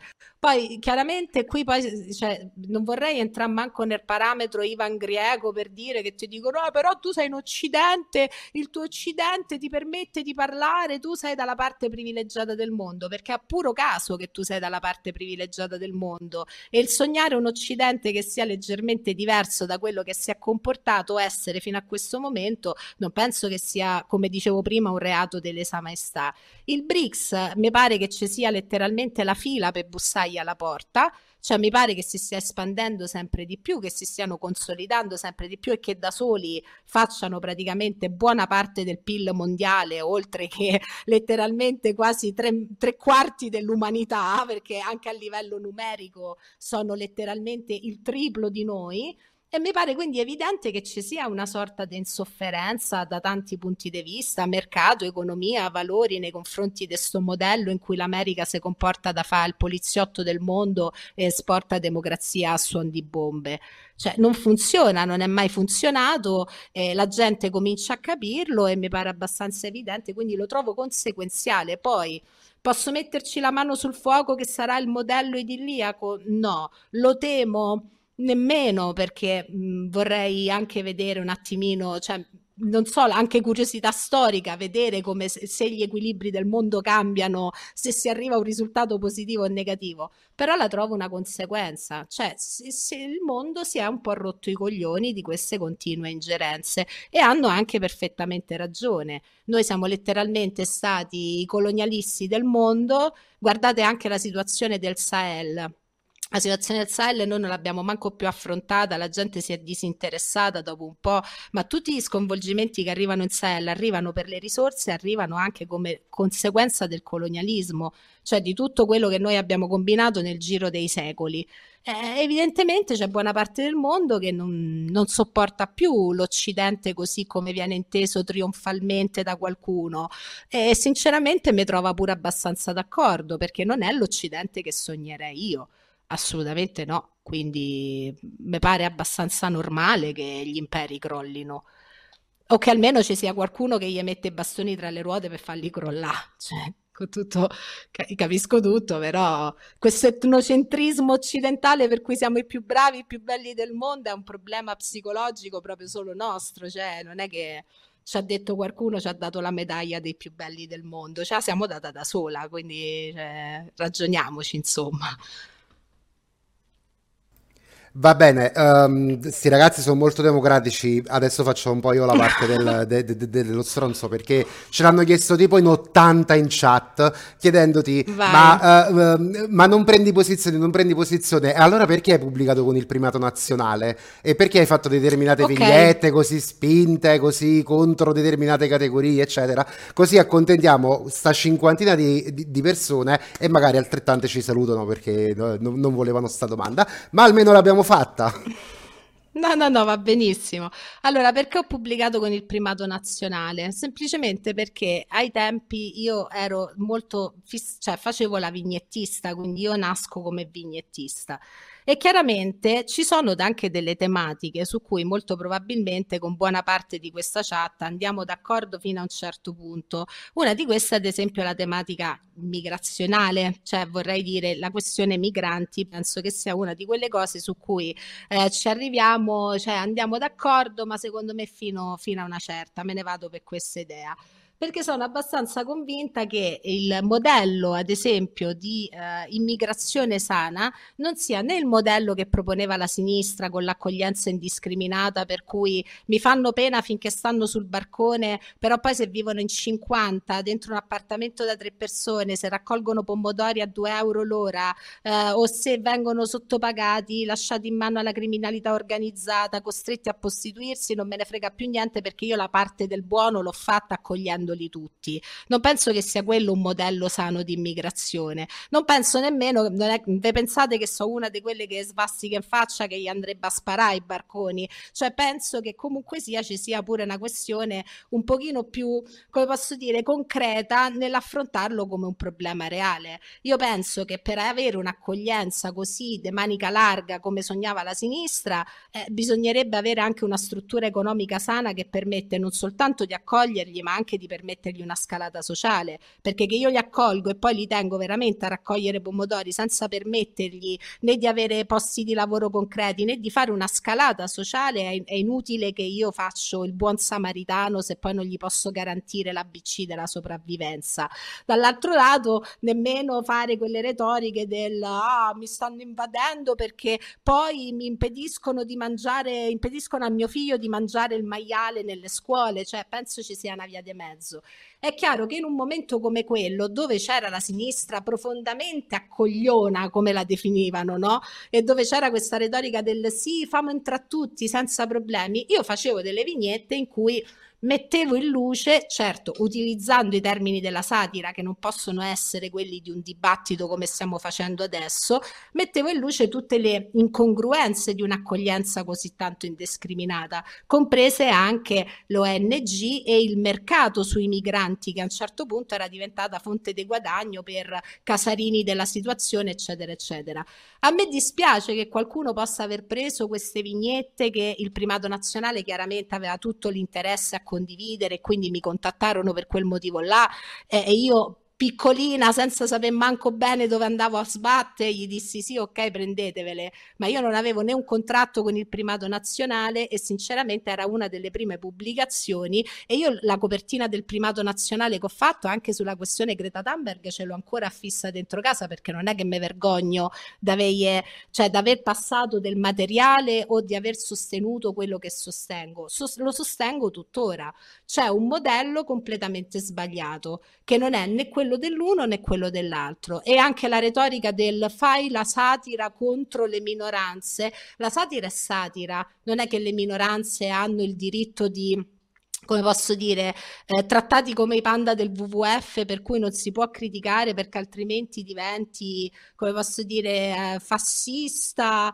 ehm, cioè tutto quello che uno gli può dire. Ci sono quelli che secondo me la satira ha il diritto di criticare indipendentemente ed è una grande garanzia di uguaglianza, proprio perché la satira ha la possibilità di potersela prendere con tutti quanti. Io ho fatto delle vignette a difesa del mondo islamico, ne ho fatte altre di condanna, ho fatto vignette a difesa dei migranti, ne ho fatte altre di condanna. Non penso che si possa tutto rapportare soltanto a quattro vignette pubblicate al primato nazionale, cioè c'è tutta una complessità che mi piacerebbe ogni tanto mi venisse riconosciuta, perché sennò qua stiamo a fare sempre il gioco di sei andata con quello, hai pubblicato con quell'altro. Sì, diciamo che, non, è, che, non, che, non, non, trovi, come dire, scomodo essere pubblicata sul giornale uh, di Casa Pound, ma la cosa più grave è che non ti sei mai fatta manco pagare per, per, per pubblicare le vignette, cioè è, è la cosa più grave. Trovo, no, aspetta, aspetta, non è che non lo trovo scomodo di pubblicare sul giornale di Casa Pound, però io ti sfido a contattare uno di Casa Pound e chiedergli che ne pensi di Pubble e senti che ti dicono, ti diranno che io sono una stronza, sono una che ha tradito la causa, sono, cioè, non, non, è che riverseranno grandi parole nobili nei miei confronti, perché significa che le significa che le idee uno le, potrebbe, le dovrebbe almeno, penso, e quello forse è stato il grande peccato, la spada di Damocle, cercare di dire, vabbè, ci sarà qualcuno nel mondo no, che magari accetta una vignetta di satira che gli torna comodo, ma anche uno che la critica. Ci sarà un mondo in cui la satira può essere libera indipendentemente dalla tipologia detestata, per cui non vieni poi cacciato o fatto fuori appena gli vai a toccare l'interessino. Ma io non credo che funzioni diversamente in nessun altro giornale. Cioè, dubito fortemente che se il fatto quotidiano domani se ne uscisse, che ne so, un Natangelo che saluto perché gli voglio bene, un amico, e farebbe una vignetta, diciamo, che tende a favore della Meloni, se il fatto quotidiano gliela, gliela, gliela pubblicherebbe. Dubito fortemente. Quindi, che vuol dire che ogni giornale originale strumentalizza quello che gli pare, poi però l'idea dell'autore eh, bisogna valutarla a 360 gradi, no in base a quello che un giornale seleziona di fare o no eh, è il grande problema della stampa italiana, credo, no? che accomuna tutti. Mo non so Giuliano, no? però penso, visto che mi dicevi tra un po' pure io abbandono la, la, carica, cioè io penso che se Giuliano faccia un articolo diciamo, in cui cerca di analizzare un pensiero diverso da quello che un editore gli impone, probabilmente passerebbe un brutto quarto d'ora. Eh, questo significa che Giuliano trova scomodo o non scomodo? No, Giuliano pensa di essere una voce libera che parla liberamente e poi ti accorgi che non è un un contesto libero, manco per il cazzo, cioè è molto semplice, è tutto qua. non, non è che trovo scomodo o non scomodo. Paola, ma quindi scusate, il... ma, eh, sì. Ti vorrei fare una domanda però su questa cosa qui dell'immigrazione. Quindi tu colleghi, diciamo, il problema immigrazione alla questione diritti per le persone che arrivano, cioè dargli quindi delle possibilità, mi sembra di capire, no? Fare in modo che non vengano ma qui c- per essere sfruttati. Quindi, ad esempio, sei favorevole allo Jussoli? Sì, sono, sono abbastanza favorevole allo Ius Soli, però sono anche una di quelle che pensa che vada fatto con determinati crismi, cioè sono anche una di quelle che pensa che se vieni trovato a commettere un reato qui, oppure le tue leggi, anche perché parliamoci chiaro, mo, mo, molta della retorica è molto in chiave islamofoba, no? Io ad esempio vedo anche nei giornali, soprattutto dopo il conflitto israelo-palestinese, che tutto si muove molto in chiave islamofoba. È chiaro che c'è l'Islam che ha dei concetti di legge che riguardano, che sono molto legati alla religione, molto probabilmente entrano in contrasto in alcuni punti con quelle che sono le nostre leggi, che invece non sono legate a doppio filo con la religione. Quindi io penso che come per tutte le cose che funzionino, l'incontro deve essere a metà. Cioè deve essere una persona che viene ospitata qui in grado di non imporre e la propria legge perché eh, comunque sei sempre un, ospitato, quindi devi comunque rispondere a quello che la legge dice, ma dovresti essere anche tu disposto a non mettere nelle condizioni di rilegare agli ultimi gradini della società perché ti serve la manodopera a basso costo e ti serve importare nuovi schiavi. Dovresti mettere nelle condizioni di poter fare delle scalate sociali, altrimenti facciamo come il modello australiano dove un po' di anni fa tutti quanti dicevano andiamo in Australia perché c'è lavoro, a meno che non non eri un plurilaureato che ti prendevano subito a lavorare presso qualche azienda, quindi uno con tanti titoli, la metà finiva a fare il cameriere o a lavorare nelle farm non è che c'era tutta questa possibilità di pure questi modelli, tutta questa possibilità di scalate sociali.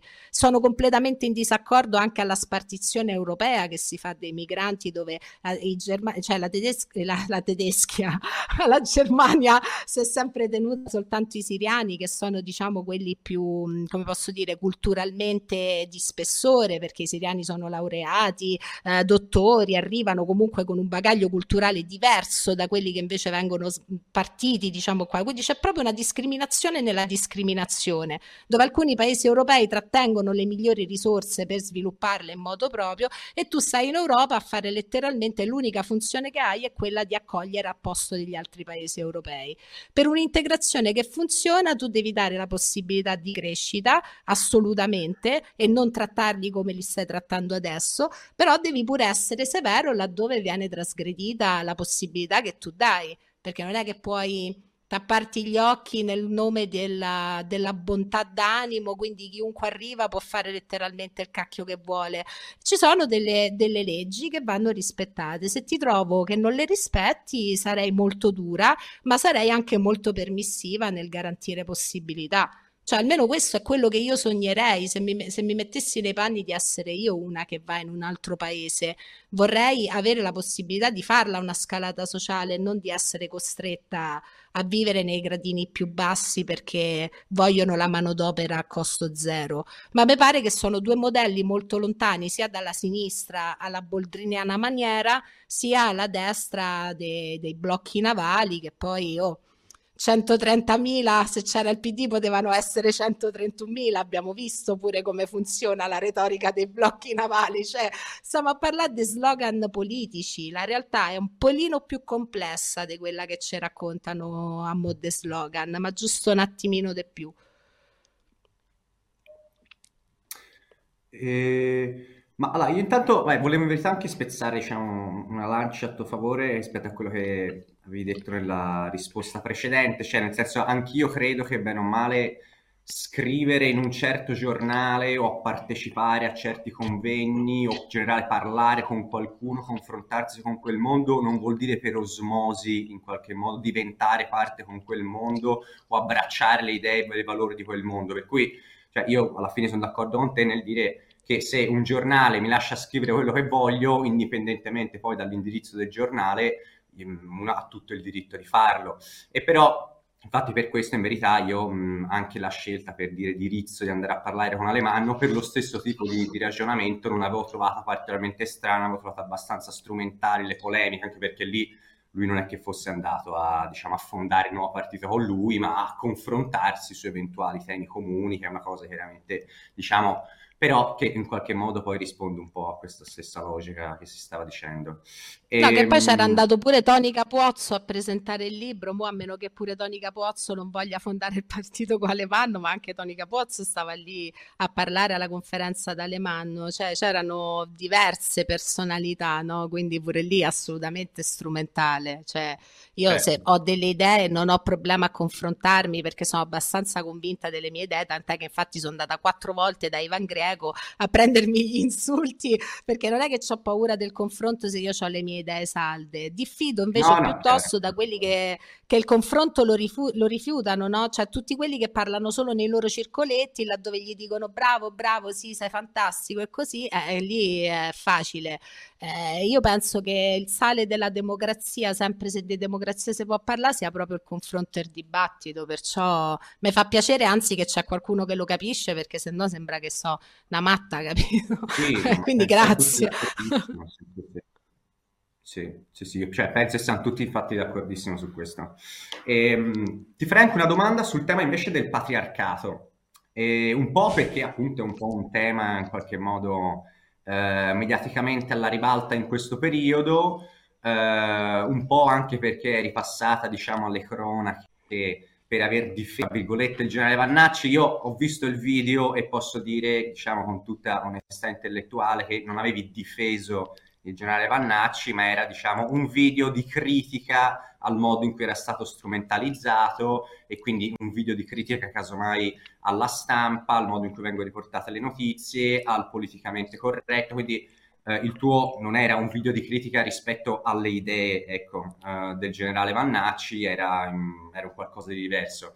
Um, e però, ecco, in generale, rispetto a, questo, rispetto a questo tema del patriarcato, visto che se ne è parlato tanto, ti chiederei, ecco, se anche se è effettivamente una, un'emergenza, come ritengono alcuni, se è invece una bolla mediatica, ecco come, come ti pone rispetto, rispetto, a questa cosa. Io aggiungo, aggiungo, mi attacco alla domanda proprio perché è venuto appunto, detto poi magari ne riparliamo quando appunto hai detto, no, si è parlato del capitalismo, è un, un'immagine un po' che mi sembrava, poi, poi hai specificato, insomma, hai chiarito, eh, però mi sembrava un po' appunto precapitalistica e quindi tradizionale in qualche modo, quindi mi chiedo un po' se eh, eh, i rapporti familiari, diciamo l'emancipazione dai rapporti familiari tradizionali, cioè comunque se riconosci, vedi una, nella struttura sociale in cui viviamo un uh, rapporto eh, di potere, insomma, di un genere rispetto a un altro, e se questo eh, rapporto di potere di un genere rispetto a un altro in qualche modo ci sia la necessità di superarlo in qualche modo e come.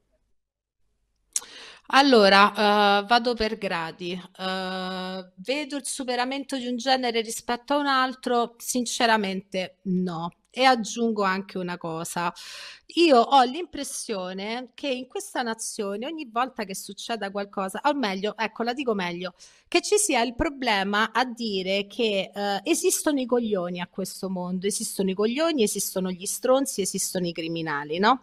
Quindi abbiamo sempre, come dicevo prima, questa visione in cui per ogni problema che la società affronta si deve creare un caso di Stato, un caso politico, una generalizzazione collettiva.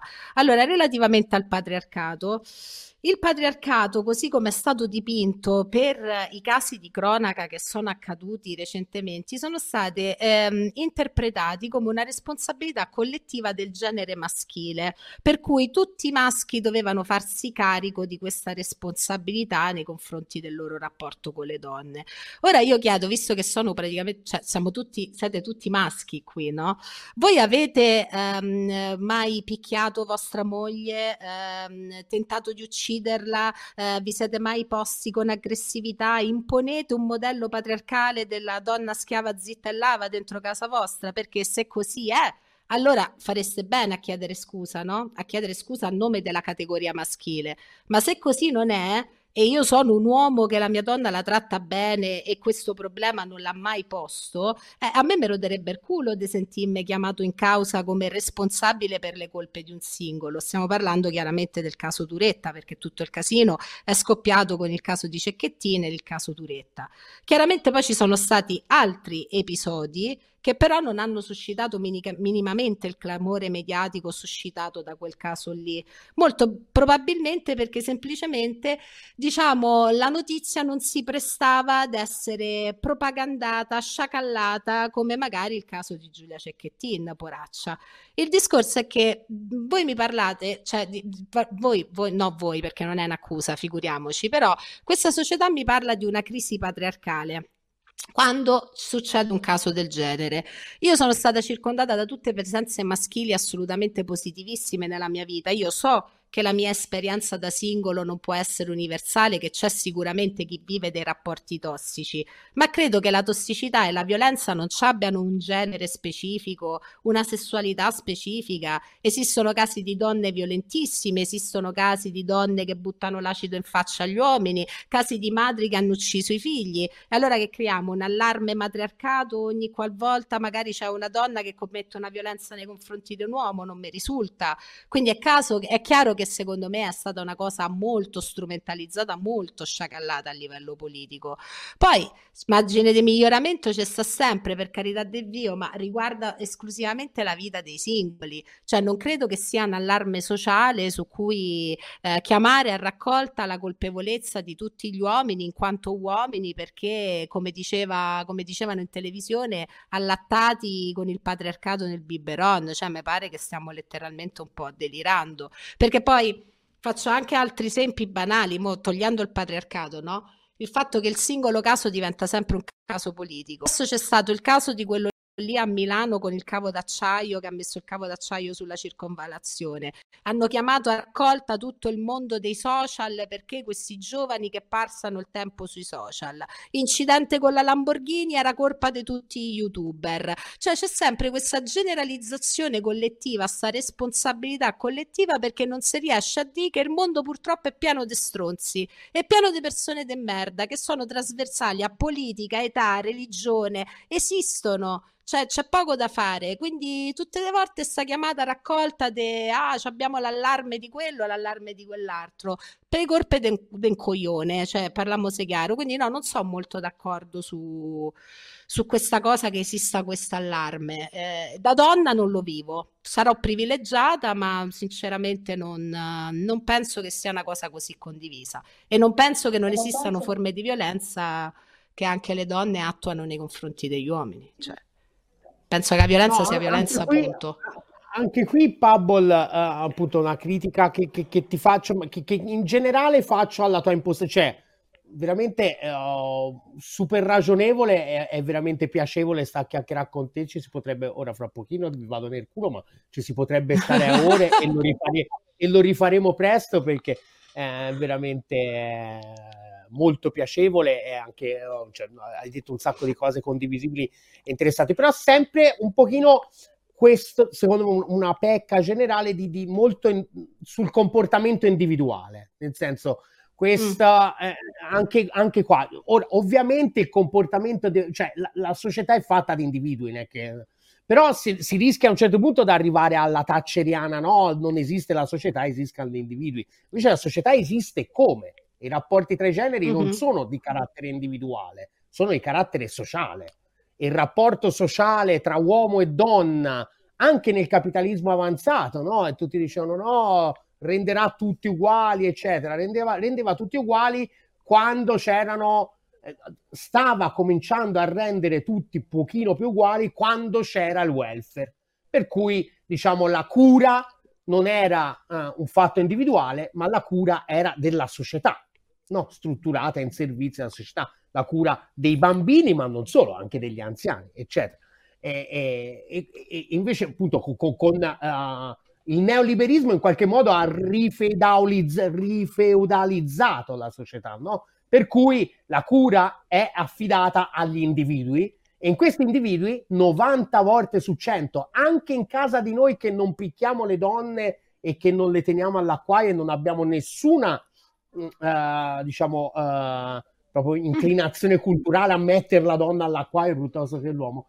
Però alla fine, quello che dico sempre, in casa mia, eh, io lavoro 12 ore al giorno, la mia moglie ne lavora 5, quell'altre 7 sta dietro a figlioli e al suo babbo e alla mia mamma, alla mia mamma c'è stata no. più dietro la mia moglie che me. E questo non è una cosa, poi uno dice, no ma a casa mia funziona diversa. Ok, in casa tua può funzionare come cazzo ti pare. Nel mondo funziona che nel 99% dei casi questo lo fa una donna e l'altro lo fa un uomo, che risulta nel eh, gender gap. E anche lì dice: Ma non c'è, ci sono i contratti nazionali. A me, ma arrivate, insomma, noi abbiamo, non ci siamo occupati troppo di questa cosa qua del patriarcato, va un po' al di là dei nostri interessi più specifici. Che, eh, eh, però, insomma, ho detto una, ro- una volta una roba, mi è arrivata una serie di commenti veramente, cioè, mi sembra un po' da analfabetismo funzionale, nel senso, c'è il contratto nazionale, non c'è discriminazione tra uomo e donna, ho capito? Ma qualsiasi persona sa che nei posti di lavoro c'è una discriminazione tra donne e donne nelle opportunità di carriera tra uomo e donna e lo dicano i dati, cioè nel senso i dati sono macroscopici da questo punto di vista qua, no? La donna a un certo punto deve partorire, la donna a un certo punto deve accudire i bambini, la donna a un certo punto deve accudire anche gli anziani e quindi diciamo è tra le due sempre no? la scelta va sull'uomo e quindi gli uomini fanno più carriera, la roba va fatta come, come, come per i vaccini o la pandemia va fatta sui grandi numeri, no? I discorsi mm-hmm. vanno fatti sui grandi numeri che rivelano una struttura sociale, non sono un insieme di case individuali, è una struttura. La nostra società è patriarcale, è un dato ogget- per me è un dato oggettivo come, come il cambiamento climatico. Cioè, poi, poi mm, no.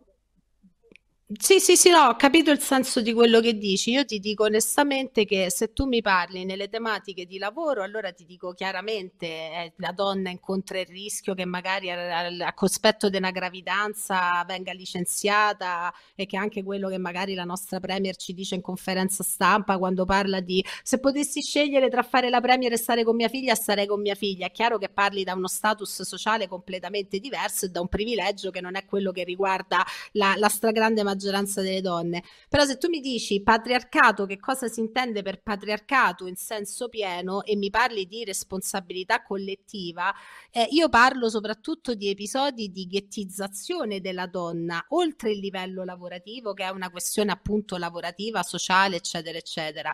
Attribuisco al patriarcato un significato ancora più ampio dove ti dico sinceramente, io vengo da una famiglia meridionale, al sud Italia penso che sia assolutamente impossibile parlare de patriarcato perché le famiglie sono quasi tutte di stampo matriarcale. Se una donna si occupa della famiglia, dei figli, si occupa de, della suocera, si occupa della nonna, eh, io penso che sia anche dovuto al fatto che le donne abbiano questo ruolo sociale da sempre e siano le persone più adatte ad occuparsi della famiglia e dei figli.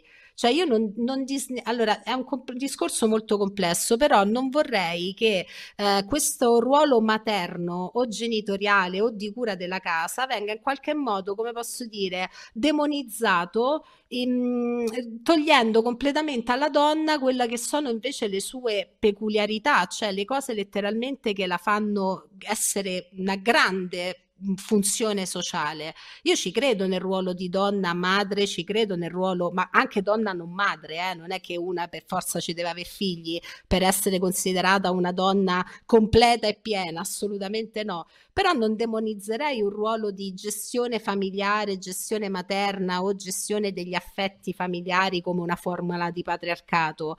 Cioè, par- quando parlo di patriarcato parlo di una violenza nei confronti delle donne o donne che vengono messe in condizioni di inferiorità rispetto all'uomo non solo ed esclusivamente dal piano lavorativo, ma proprio a livello sociale.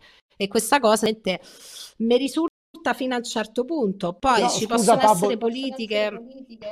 No, scusa vai, Paola, vai, però dimmi, dimmi. No, no, non, non mi, è il primo discorso che fai che non mi convince. La, mm. Cioè, questo, il fatto, se, se c'è l'uomo che va a lavorare e porta a casa i soldi, c'è un rapporto mm-hmm. di potere squilibrato tra l'uomo e la donna. Cioè, la donna dipende... L'uomo dipende da... nel capitalismo, l'uomo dipende dal suo datore di lavoro, è schiavo. La mm-hmm. donna dipende dall'uomo che dipende dal suo lavoro, datore di lavoro. È due, cioè, due gradini, c'è proprio questa gerarchia.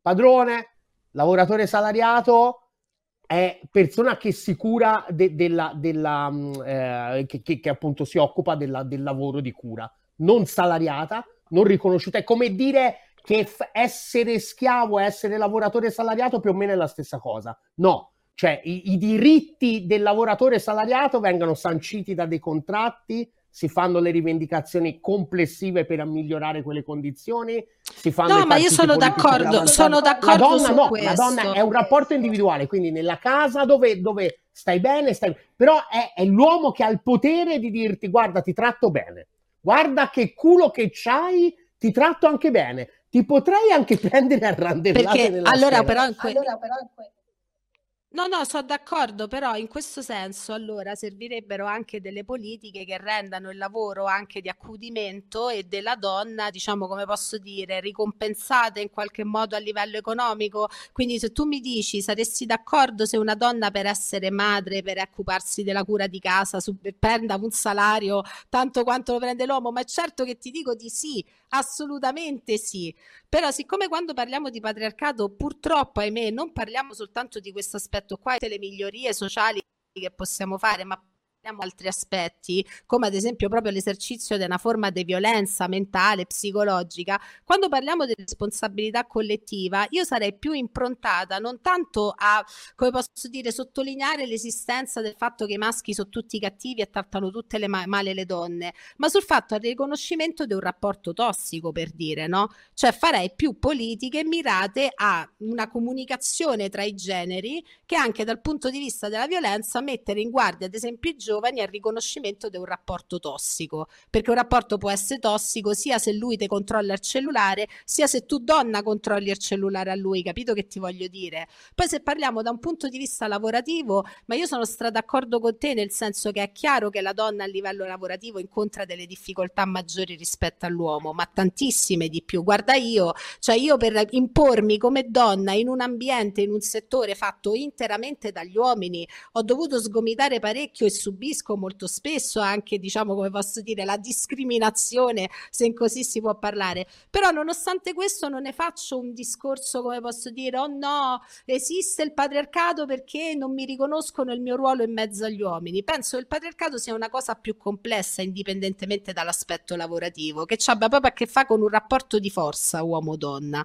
E penso che quando si verificano casi di violenza, come posso dire, non sia necessariamente solo ed esclusivamente colpa del fatto che esiste un genere più forte da tutti i punti di vista, che sia economico, sociale, lavorativo rispetto a un altro. Penso che si inneschino tutta una serie di meccanismi, anche psicologici, che ehm, portano le, cioè, su cui bisognerebbe lavorare a invogliare le persone a riconoscere la tossicità di un rapporto piuttosto che individuare subito ah, il maschio, allora quindi io sono già in un rapporto di sudditanza. Perché pensiamo ad esempio alla pratica come il divorzio, eh, difficilmente diciamo è l'uomo la parte forte ad esempio in un divorzio tra uomo e donna no? Le donne cioè parliamoci chiaro hanno il potere letteralmente di levarti pure casa. Quindi tutti i privilegi anche di cui stiamo parlando di, di cui stavamo parlando precedentemente di, dipende dal settore perché se io te lo appunto sul discorso solo del divorzio invece ti dico è esattamente il contrario. Lì è la donna che esercita un rapporto di forza rispetto all'uomo perché la custodia dei figli viene attribuita spesso alla donna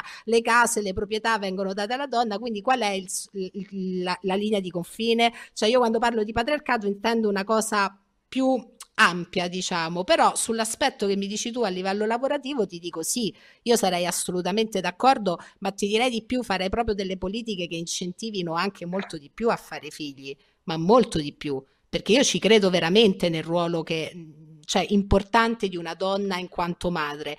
Io non sono madre, non mi sento meno donna per il fatto che non sono madre, però non, non, demonizzo il ruolo di, come posso dire, di accudimento che viene attribuito alla donna come un ruolo secondario nella società, anzi lo trovo parimente, come posso dire, importante, ecco. Forse, forse, così mi sono spiegato un po' meglio. Forse no, no, no, assolutamente. Ovvia, ovviamente è, è, lo, lo, è eh, parimenti importante, ci mancherebbe altro. Appunto, il discorso appunto la, la, la, i meccanismi per cui viene riconosciuto e formalizzato quel ruolo. E di nuovo, attenzione, secondo me, sempre a, appunto, a, a individualizzare i casi. I casi sono sempre individuali e, e quando si affrontano come casi individuali c'entrano dentro mille variabili che eh, spesso non hanno niente a che vedere col potere o con, eh, hanno a che vedere con eh, una volta da bambino ho picchiato la testa in uno mm-hmm. spigolo e da lì quando vedo uno spigolo ho paura e se mi sei accanto mentre vedo uno spigolo ti do un cazzotto nella testa e quello va bene.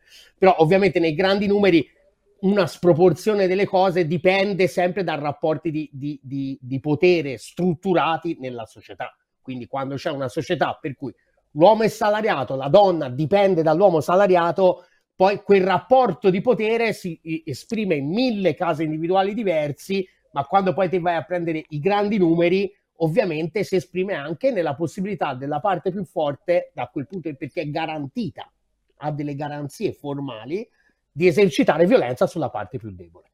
E quindi poi c'è anche la parte più debole e fa violenza sulla parte più forte, ma se te metti insieme i numeri che ti rivelano la struttura dentro la società, chi, c'ha il lavoro salariato ha delle garanzie, ha uno status, è riconosciuto quell'altro è subordinato e quindi dipende. Sì, sì, ma, sì, sì, ma... vedi, si può prendere, diciamo, da, ti, ti, ti, facevo l'esempio del divorzio perché questo discorso funziona no, no, quello, se tu mi parti, capito, mi parti da una certa prospettiva, no? Quindi a seconda di come io lo guardo, eh, anche lì è un po' difficile dare dei parametri perché dal punto di vista lavorativo, ok, sono d'accordo, dal punto di vista del divorzio, per gli stessi motivi che hai detto tu, la società intera funziona invece che la parte privilegiata privilegiata sia la... Quindi anche tutta quella forza lavorativa dell'uomo che diventa arma di ricatto in qualche modo, se non ho capito male, però questo si intende, no? Arma di ricatto nei confronti del genere femminile. Sì, eh, o comunque da un, un rapporto punto... di forza, capito? Al di là del eh, ma preso da un altro forse già una degenerazione in generale. Sì, sì, sì, cap- sì, sì, no, vabbè, io uso dei termini forti, no? diciamo lo intendo diciamo come ricatto della serie l'uomo lavora e quindi siccome lavora e porta il pane a casa poi si permette di potersi comportare come vuole nei confronti della donna. Però preso dall'altro punto di vista come ad esempio quello di una coppia che si sfascia è solitamente la stessa parte che era forte nel momento in cui il nucleo era coeso diventa la parte debole a favore di quella debole che invece si trasforma in forte. Quindi è una questione che va analizzata da diversi punti di vista. Per questo anche la, defer- la definizione di patriarcato mercato, così come viene venduta anche giornalisticamente, mi convince fino a un certo punto. Cioè la trovo una cosa molto strumentalizzata, perché come vediamo poi, ecco qui, la realtà è leggerissimamente più complessa poi no? delle, delle speculazioni che vengono fatte. Quindi... Ehm, diciamo che anche lì ci sarebbe molto da discutere, anche su come vengono condotti i divorzi, su quanto ruolo bisogna riconoscere anche alla figura paterna. Eh, i, rapporti coesi tra i generi si coltivano sotto tutti gli aspetti, secondo me, non è che ce n'è uno, diciamo, predominante rispetto a un altro. Ecco, io ne faccio un discorso un po' più mh, mm, completo, come posso dire, nemmeno completo, più rotondo, ecco, tu invece mh, ho capito il senso di quello che mi volevi dire, sono no, d'accordo, no, sì, sì, secondo me metterli sullo stesso piano è sbagliato, penso sia un, un, errore, capisco il ragionamento, ad esempio sul discorso specifico del divorzio, eh, vedila anche come ad esempio in Italia, no? Uh, nel tempo, poi negli ultimi anni è cambiato parecchio, però in Italia, ad esempio, i giudici del lavoro tendenzialmente danno ragione al lavoratore. No? C'è questa grossa mm bias verso il lavoratore rispetto a, a, a, diciamo, al, al, testo della legge, che è una cosa che io reputo estremamente positiva perché appunto è la parte più debole e diciamo lì attraverso proprio anni di lavoro culturale, è proprio anche un aspetto anche culturale, insomma, di, di, di selezione, di formazione della classe dei giudici, almeno fino a un po' di tempo fa era sempre abbastanza, diciamo, se la legge si poteva un po' interpretare da una parte e dall'altra, si tendeva un po' di più anche a... Pendeva dall'altra la, parte, sì. La parte debole, no? E un pochino questa è un po' anche la storia del, de, di questo fenomeno che dici dei, dei divorzi, me ne sono occupato anche al report, assolutamente vero e, e, a volte hanno fatto anche disastri, no? Eh, che sono molto più rilevanti perché tra il datore di lavoro e il lavoratore, diciamo, la sproporzione del rapporto di forza è più evidente, chiara e, e, e, e, strutturale che non tra l'uomo e la donna, dove c'è però, a, a, insomma, è un po' più complessa, c'è tutta una serie, essendo il rapporto uno a uno, insomma, un po' più eh, articolata. E quindi, diciamo, un pochino quella cosa lì la vedo come quasi una conquista di tutela che poi ha creato delle aberrazioni, eh? nel senso anche perché magari eh, non certo, certo. come è cambiata la società, eccetera.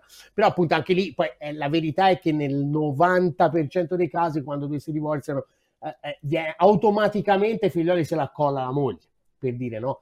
Comunque insomma c'è comunque questo bias che diciamo è un esempio intelligente di, di, per, per dare un quadro della complessità dei rapporti, però non credo sia sufficiente per dire che diciamo ci sono varie forze che vanno in direzione opposte che in qualche modo controbilanciano questa che invece è fondamentale abbastanza forte in Italia al sud è fortissima no? eh, dove appunto a lavorare ci vanno quanto è 40% di occupazione femminile al sud c'è veramente una, una, un'esigua minoranza, no? E quindi diciamo quello è un rapporto, secondo me, gerarchicamente come capacità ordinatrice della società molto più forte rispetto a tutte le altre cose che possono andare anche in direzione opposta, eccetera, e che, che esistono. No? Però appunto, secondo me quella cosa lì rimane molto, cioè, proprio strutturale, forte. In mm. qualche modo, diciamo, sì, no, c'è stata l'utopia Diciamo che diciamo non, che non, la vedo propriamente come te, però lo comprendo, nel senso che ecco, questo forse è la bellezza anche del dibattito, no? che magari tu fai di una questione centrale una cosa che per me invece va guardata un pochino più insieme ad altre cose, cioè io do un peso, speci- un peso specifico a tutte le casistiche, no? E capisco però perfettamente il discorso, per questo dico, come vedete, e lo dico anche a chi ci ascolta, non è che quando uno si confronta con qualcun altro non c'è possibilità di apprendere approfondimento, di mettere in luce alcune tematiche, di approfondirne altre, di dare un taglio di spessore alle cose e quindi tutto si deve trasformare in uno scontro. Io invece capisco perfettamente quello che dici, rimango comunque dell'opinione che per me bisognerà valutare diciamo tutti i parametri non solo singolarmente quello del lavoro, eh, però lo comprendo benissimo e mi trovo anche d'accordo, perciò poi cioè, penso che stiamo sfiorando veramente dei discorsi molto alti, cioè sono contenta che stiamo facendo questo tipo di dibattito perché la gente magari si aspettava che litigavamo, che sepiavamo a strozza, a merda e cose del genere. Invece no, no, rifonderemo la democrazia cristiana. Rifonderemo eh, la democrazia eh, cristiana, così è. No, no, ecco, su questo anco, ancora dobbiamo lavorarci con Pablo, ma prima o poi la, la, convincerò a far parte della nuova democrazia cristiana. Sì, vabbè. Sicuramente, guarda, che ha fatto tanto bene all'Italia la democrazia cristiana. Eh, evviva, evviva! Non disdegnare, non disdegnare. non disdegna che non si sa mai. Comunque. Comunque, vabbè, diciamo che questo è il senso. Cioè, io apprezzo molto quando sono dibattiti di questo genere, perché vedi, poi escono spunti. Sono sicura che chi ha ascoltato avrà detto: Ah, qua c'ha ragione Pablo, qua c'ha ragione Marrucci, ah, questo non l'avevo considerato. È quella la cosa bella del confronto, capito? Mm. Quindi sono molto molto contenta di questa live, veramente moltissimo e spero veramente che la rifacciamo presto perché Sì, sì, fa sì con la testa, Assolutamente, no, no, no, io approvo. Eh, però sulle 8.20 direi che si può anche smettere, ecco. Non so se ci avevate proprio qualcosa, Mario, dalla chat, qualcosa proprio che avevano chiesto in 50 e non si era detto. Dai, nessuna domanda stronza dalla chat, tipo qualcosa che ne so, boh, che ne so. Da, da, Dai, vediamo da, se ce le fanno adesso. Ti Dai, chiedevano dalla, sulla Palestina. Stronza. Ti chiedevano sulla Palestina. Fai un flash sulla Palestina che ce l'hanno, l'hanno chiesto veramente tanti su YouTube. Ma perché è una guerra o un necrologio? Io riassumo semplicemente così: è una guerra, c'è cioè una dinamica di guerra o un massacro del popolo nel disinteresse generale?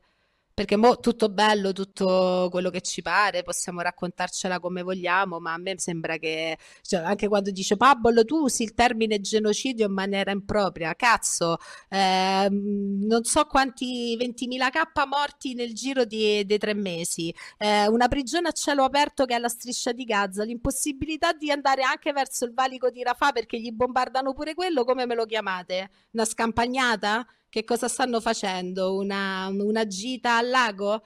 Cioè, dai, io capisco tutto, però a una certa anche... Mm, vabbè, ma poi vede, basta vedere anche come si sta muovendo la stampa per capire che è un, un po' il processo di quello che avevamo già visto col conflitto russo-ucraino. Quindi, eh, che volete che vi dica? Lo dico continuamente nei video, chi aveva questa curiosità può andarsi a rivedere i video che ho fatto e mm, per me eh, siamo per la seconda volta, oddio di più nella storia, eh, ce ne abbiamo avuto molti di più di momenti del genere, però in generale nel giro di poco tempo per la seconda volta dalla parte sbagliata della storia cioè da quelli che hanno le mani sporche di sangue perché, e, non, e non fanno nulla in favore della diplomazia, assolutamente nulla. Quindi poi insultatemi quanto vi pare, però, credo, però penso che sia così. No, no. Penso, penso, che esprimi un parere popolare. Uh, no, se a voi sta eh bene facciamo, facciamo, qualche d- domanda più leggera, un po' a raffica. Uh, mm. Se sta bene. Ti chiedono quanti anni hai? 36. E perché vede Ivan Greco? Perché, perché ci vai? Per, perché... Lo stesso disco... per lo stesso discorso di prima. Abbiamo già risposto a questa sì, domanda, sì, sì, perché non è che... Cioè, uh, mi piace, allora facciamola così, mi piace prendergli gli insulti e fare che mi facciano i plotoni di esecuzione 8 contro 1 perché sono proprio contenta quando mi dicono che lucro sulla pelle dei bambini ucraini, Son, mi inorgoglisce. ok, l'altra è uh, Parabellum ti ha querelato? Io ad oggi, onesta, non ho ricevuto ancora nulla. Lui dice di sì, asserisce, ma non, non saprei, non lo so e non mi interessa anche perché...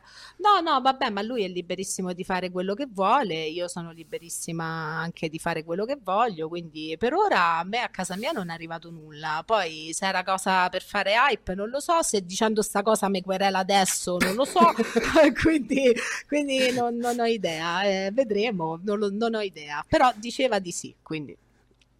Ok, adesso stanno arrivando domande stupide su alcune hai risposto. Uh, io chiuderei con l'ultima che ormai sta diventando un massa delle chat finali di Ottolina. Che ne pensi dei vaccini? Mm.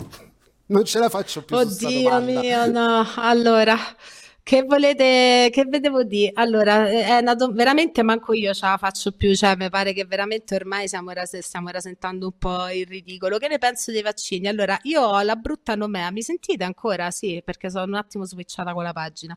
Eh, io, mh, tutti quanti Pablo Lanovax, Pablo Lanovax, allora, premessa. Io non sono Novax, perché per andare a scavare nei cantieri archeologici mi chiedono tutte le, le vaccinazioni, compresa l'antitetanica, quindi non posso essere a Novax. Cioè, capite bene che già c'è la fallacia logica dell'etichettatura che non va bene. Sono stata una che ha lottato molto contro il Green Pass perché ho trovato nel Green Pass una misura che a mio avviso non era democratica, assolutamente. Io sono una che crede fermamente nella libertà di poter fare con il proprio corpo quello che si vuole, compreso il rifiuto di una cura medica medica, tant'è che sono pro aborto e pro eutanasia per gli stessi identici principi e sarebbe stata una fallacia logica per me, almeno ideologica, enorme, dire che uno doveva andare a lavorare esibendo un tesserino che poi tra l'altro non dava nemmeno garanzie di tutta questa immunità, diciamo che hanno invece dipinto. C'è stata una strumentalizzazione politica anche di quell'aspetto lì, dove anche lì occorreva un dibattito serio, completamente annacquato invece tra chi voleva chiudere tutti che dentro casa casa come i sorci e chi ti diceva la prima dose è sicura, eh? la seconda dose è sicura, la terza è sicura sicura, la quarta sicurissima, invece palesemente, quindi non è andata né come quelli che parlavano del, del grafene e del 5G, cioè quei pazzi che hanno invaso le piazze Novax, che ce n'erano tanti, troppi per quanto mi riguarda, ma nemmeno come i burioni da situazione, cioè mi pare che pure lì c'erano proprio gente che sbiellava di brutto. Però se tu mi dici contro i vaccini assolutamente no, contro l'obbligo per andare al lavoro di dover esibire una tessera che certifica, ti dico di sì a maggior ragione che non aveva un principio scientifico nemmeno quella, quel, quel pass lì, cioè non ce l'aveva proprio. Quindi è stato un altro periodo di grande delirio per quanto mi riguarda, dove purtroppo ogni tanto ti mettono come sempre l'etichetta addosso per delegittimare poi tutto quello che dici, quando invece mi sembra che siano posizioni abbastanza di buonsenso. Ecco. Va bene, e io direi che è stata una bella puntata. Ringraziamo Pablo per essere venuta ospite da noi, è stato un bel confronto. E abbiamo, Grazie insomma, a voi. Non, Pablo, non sei di destra, eh? smettiamo questa leggenda metropolitana. No? Finalmente, Scherzo, eh. finalmente. No, no, e... smentitela, smentitela perché non se ne può più, basta. e comunque ti ringraziamo, speriamo insomma di riaverti presto nostra ospite. E un saluto a tutti quanti, Volentieri. un saluto anche a chi ci ha fatto compagnia e ci vediamo presto. Ciao, ciao a ragazzi, tutti, buonanotte a tutti, a tutti. un bacione Pablo, ciao Paola. Ciao, ciao Giuliano, ciao ciao ciao ciao ciao ciao ciao. ciao.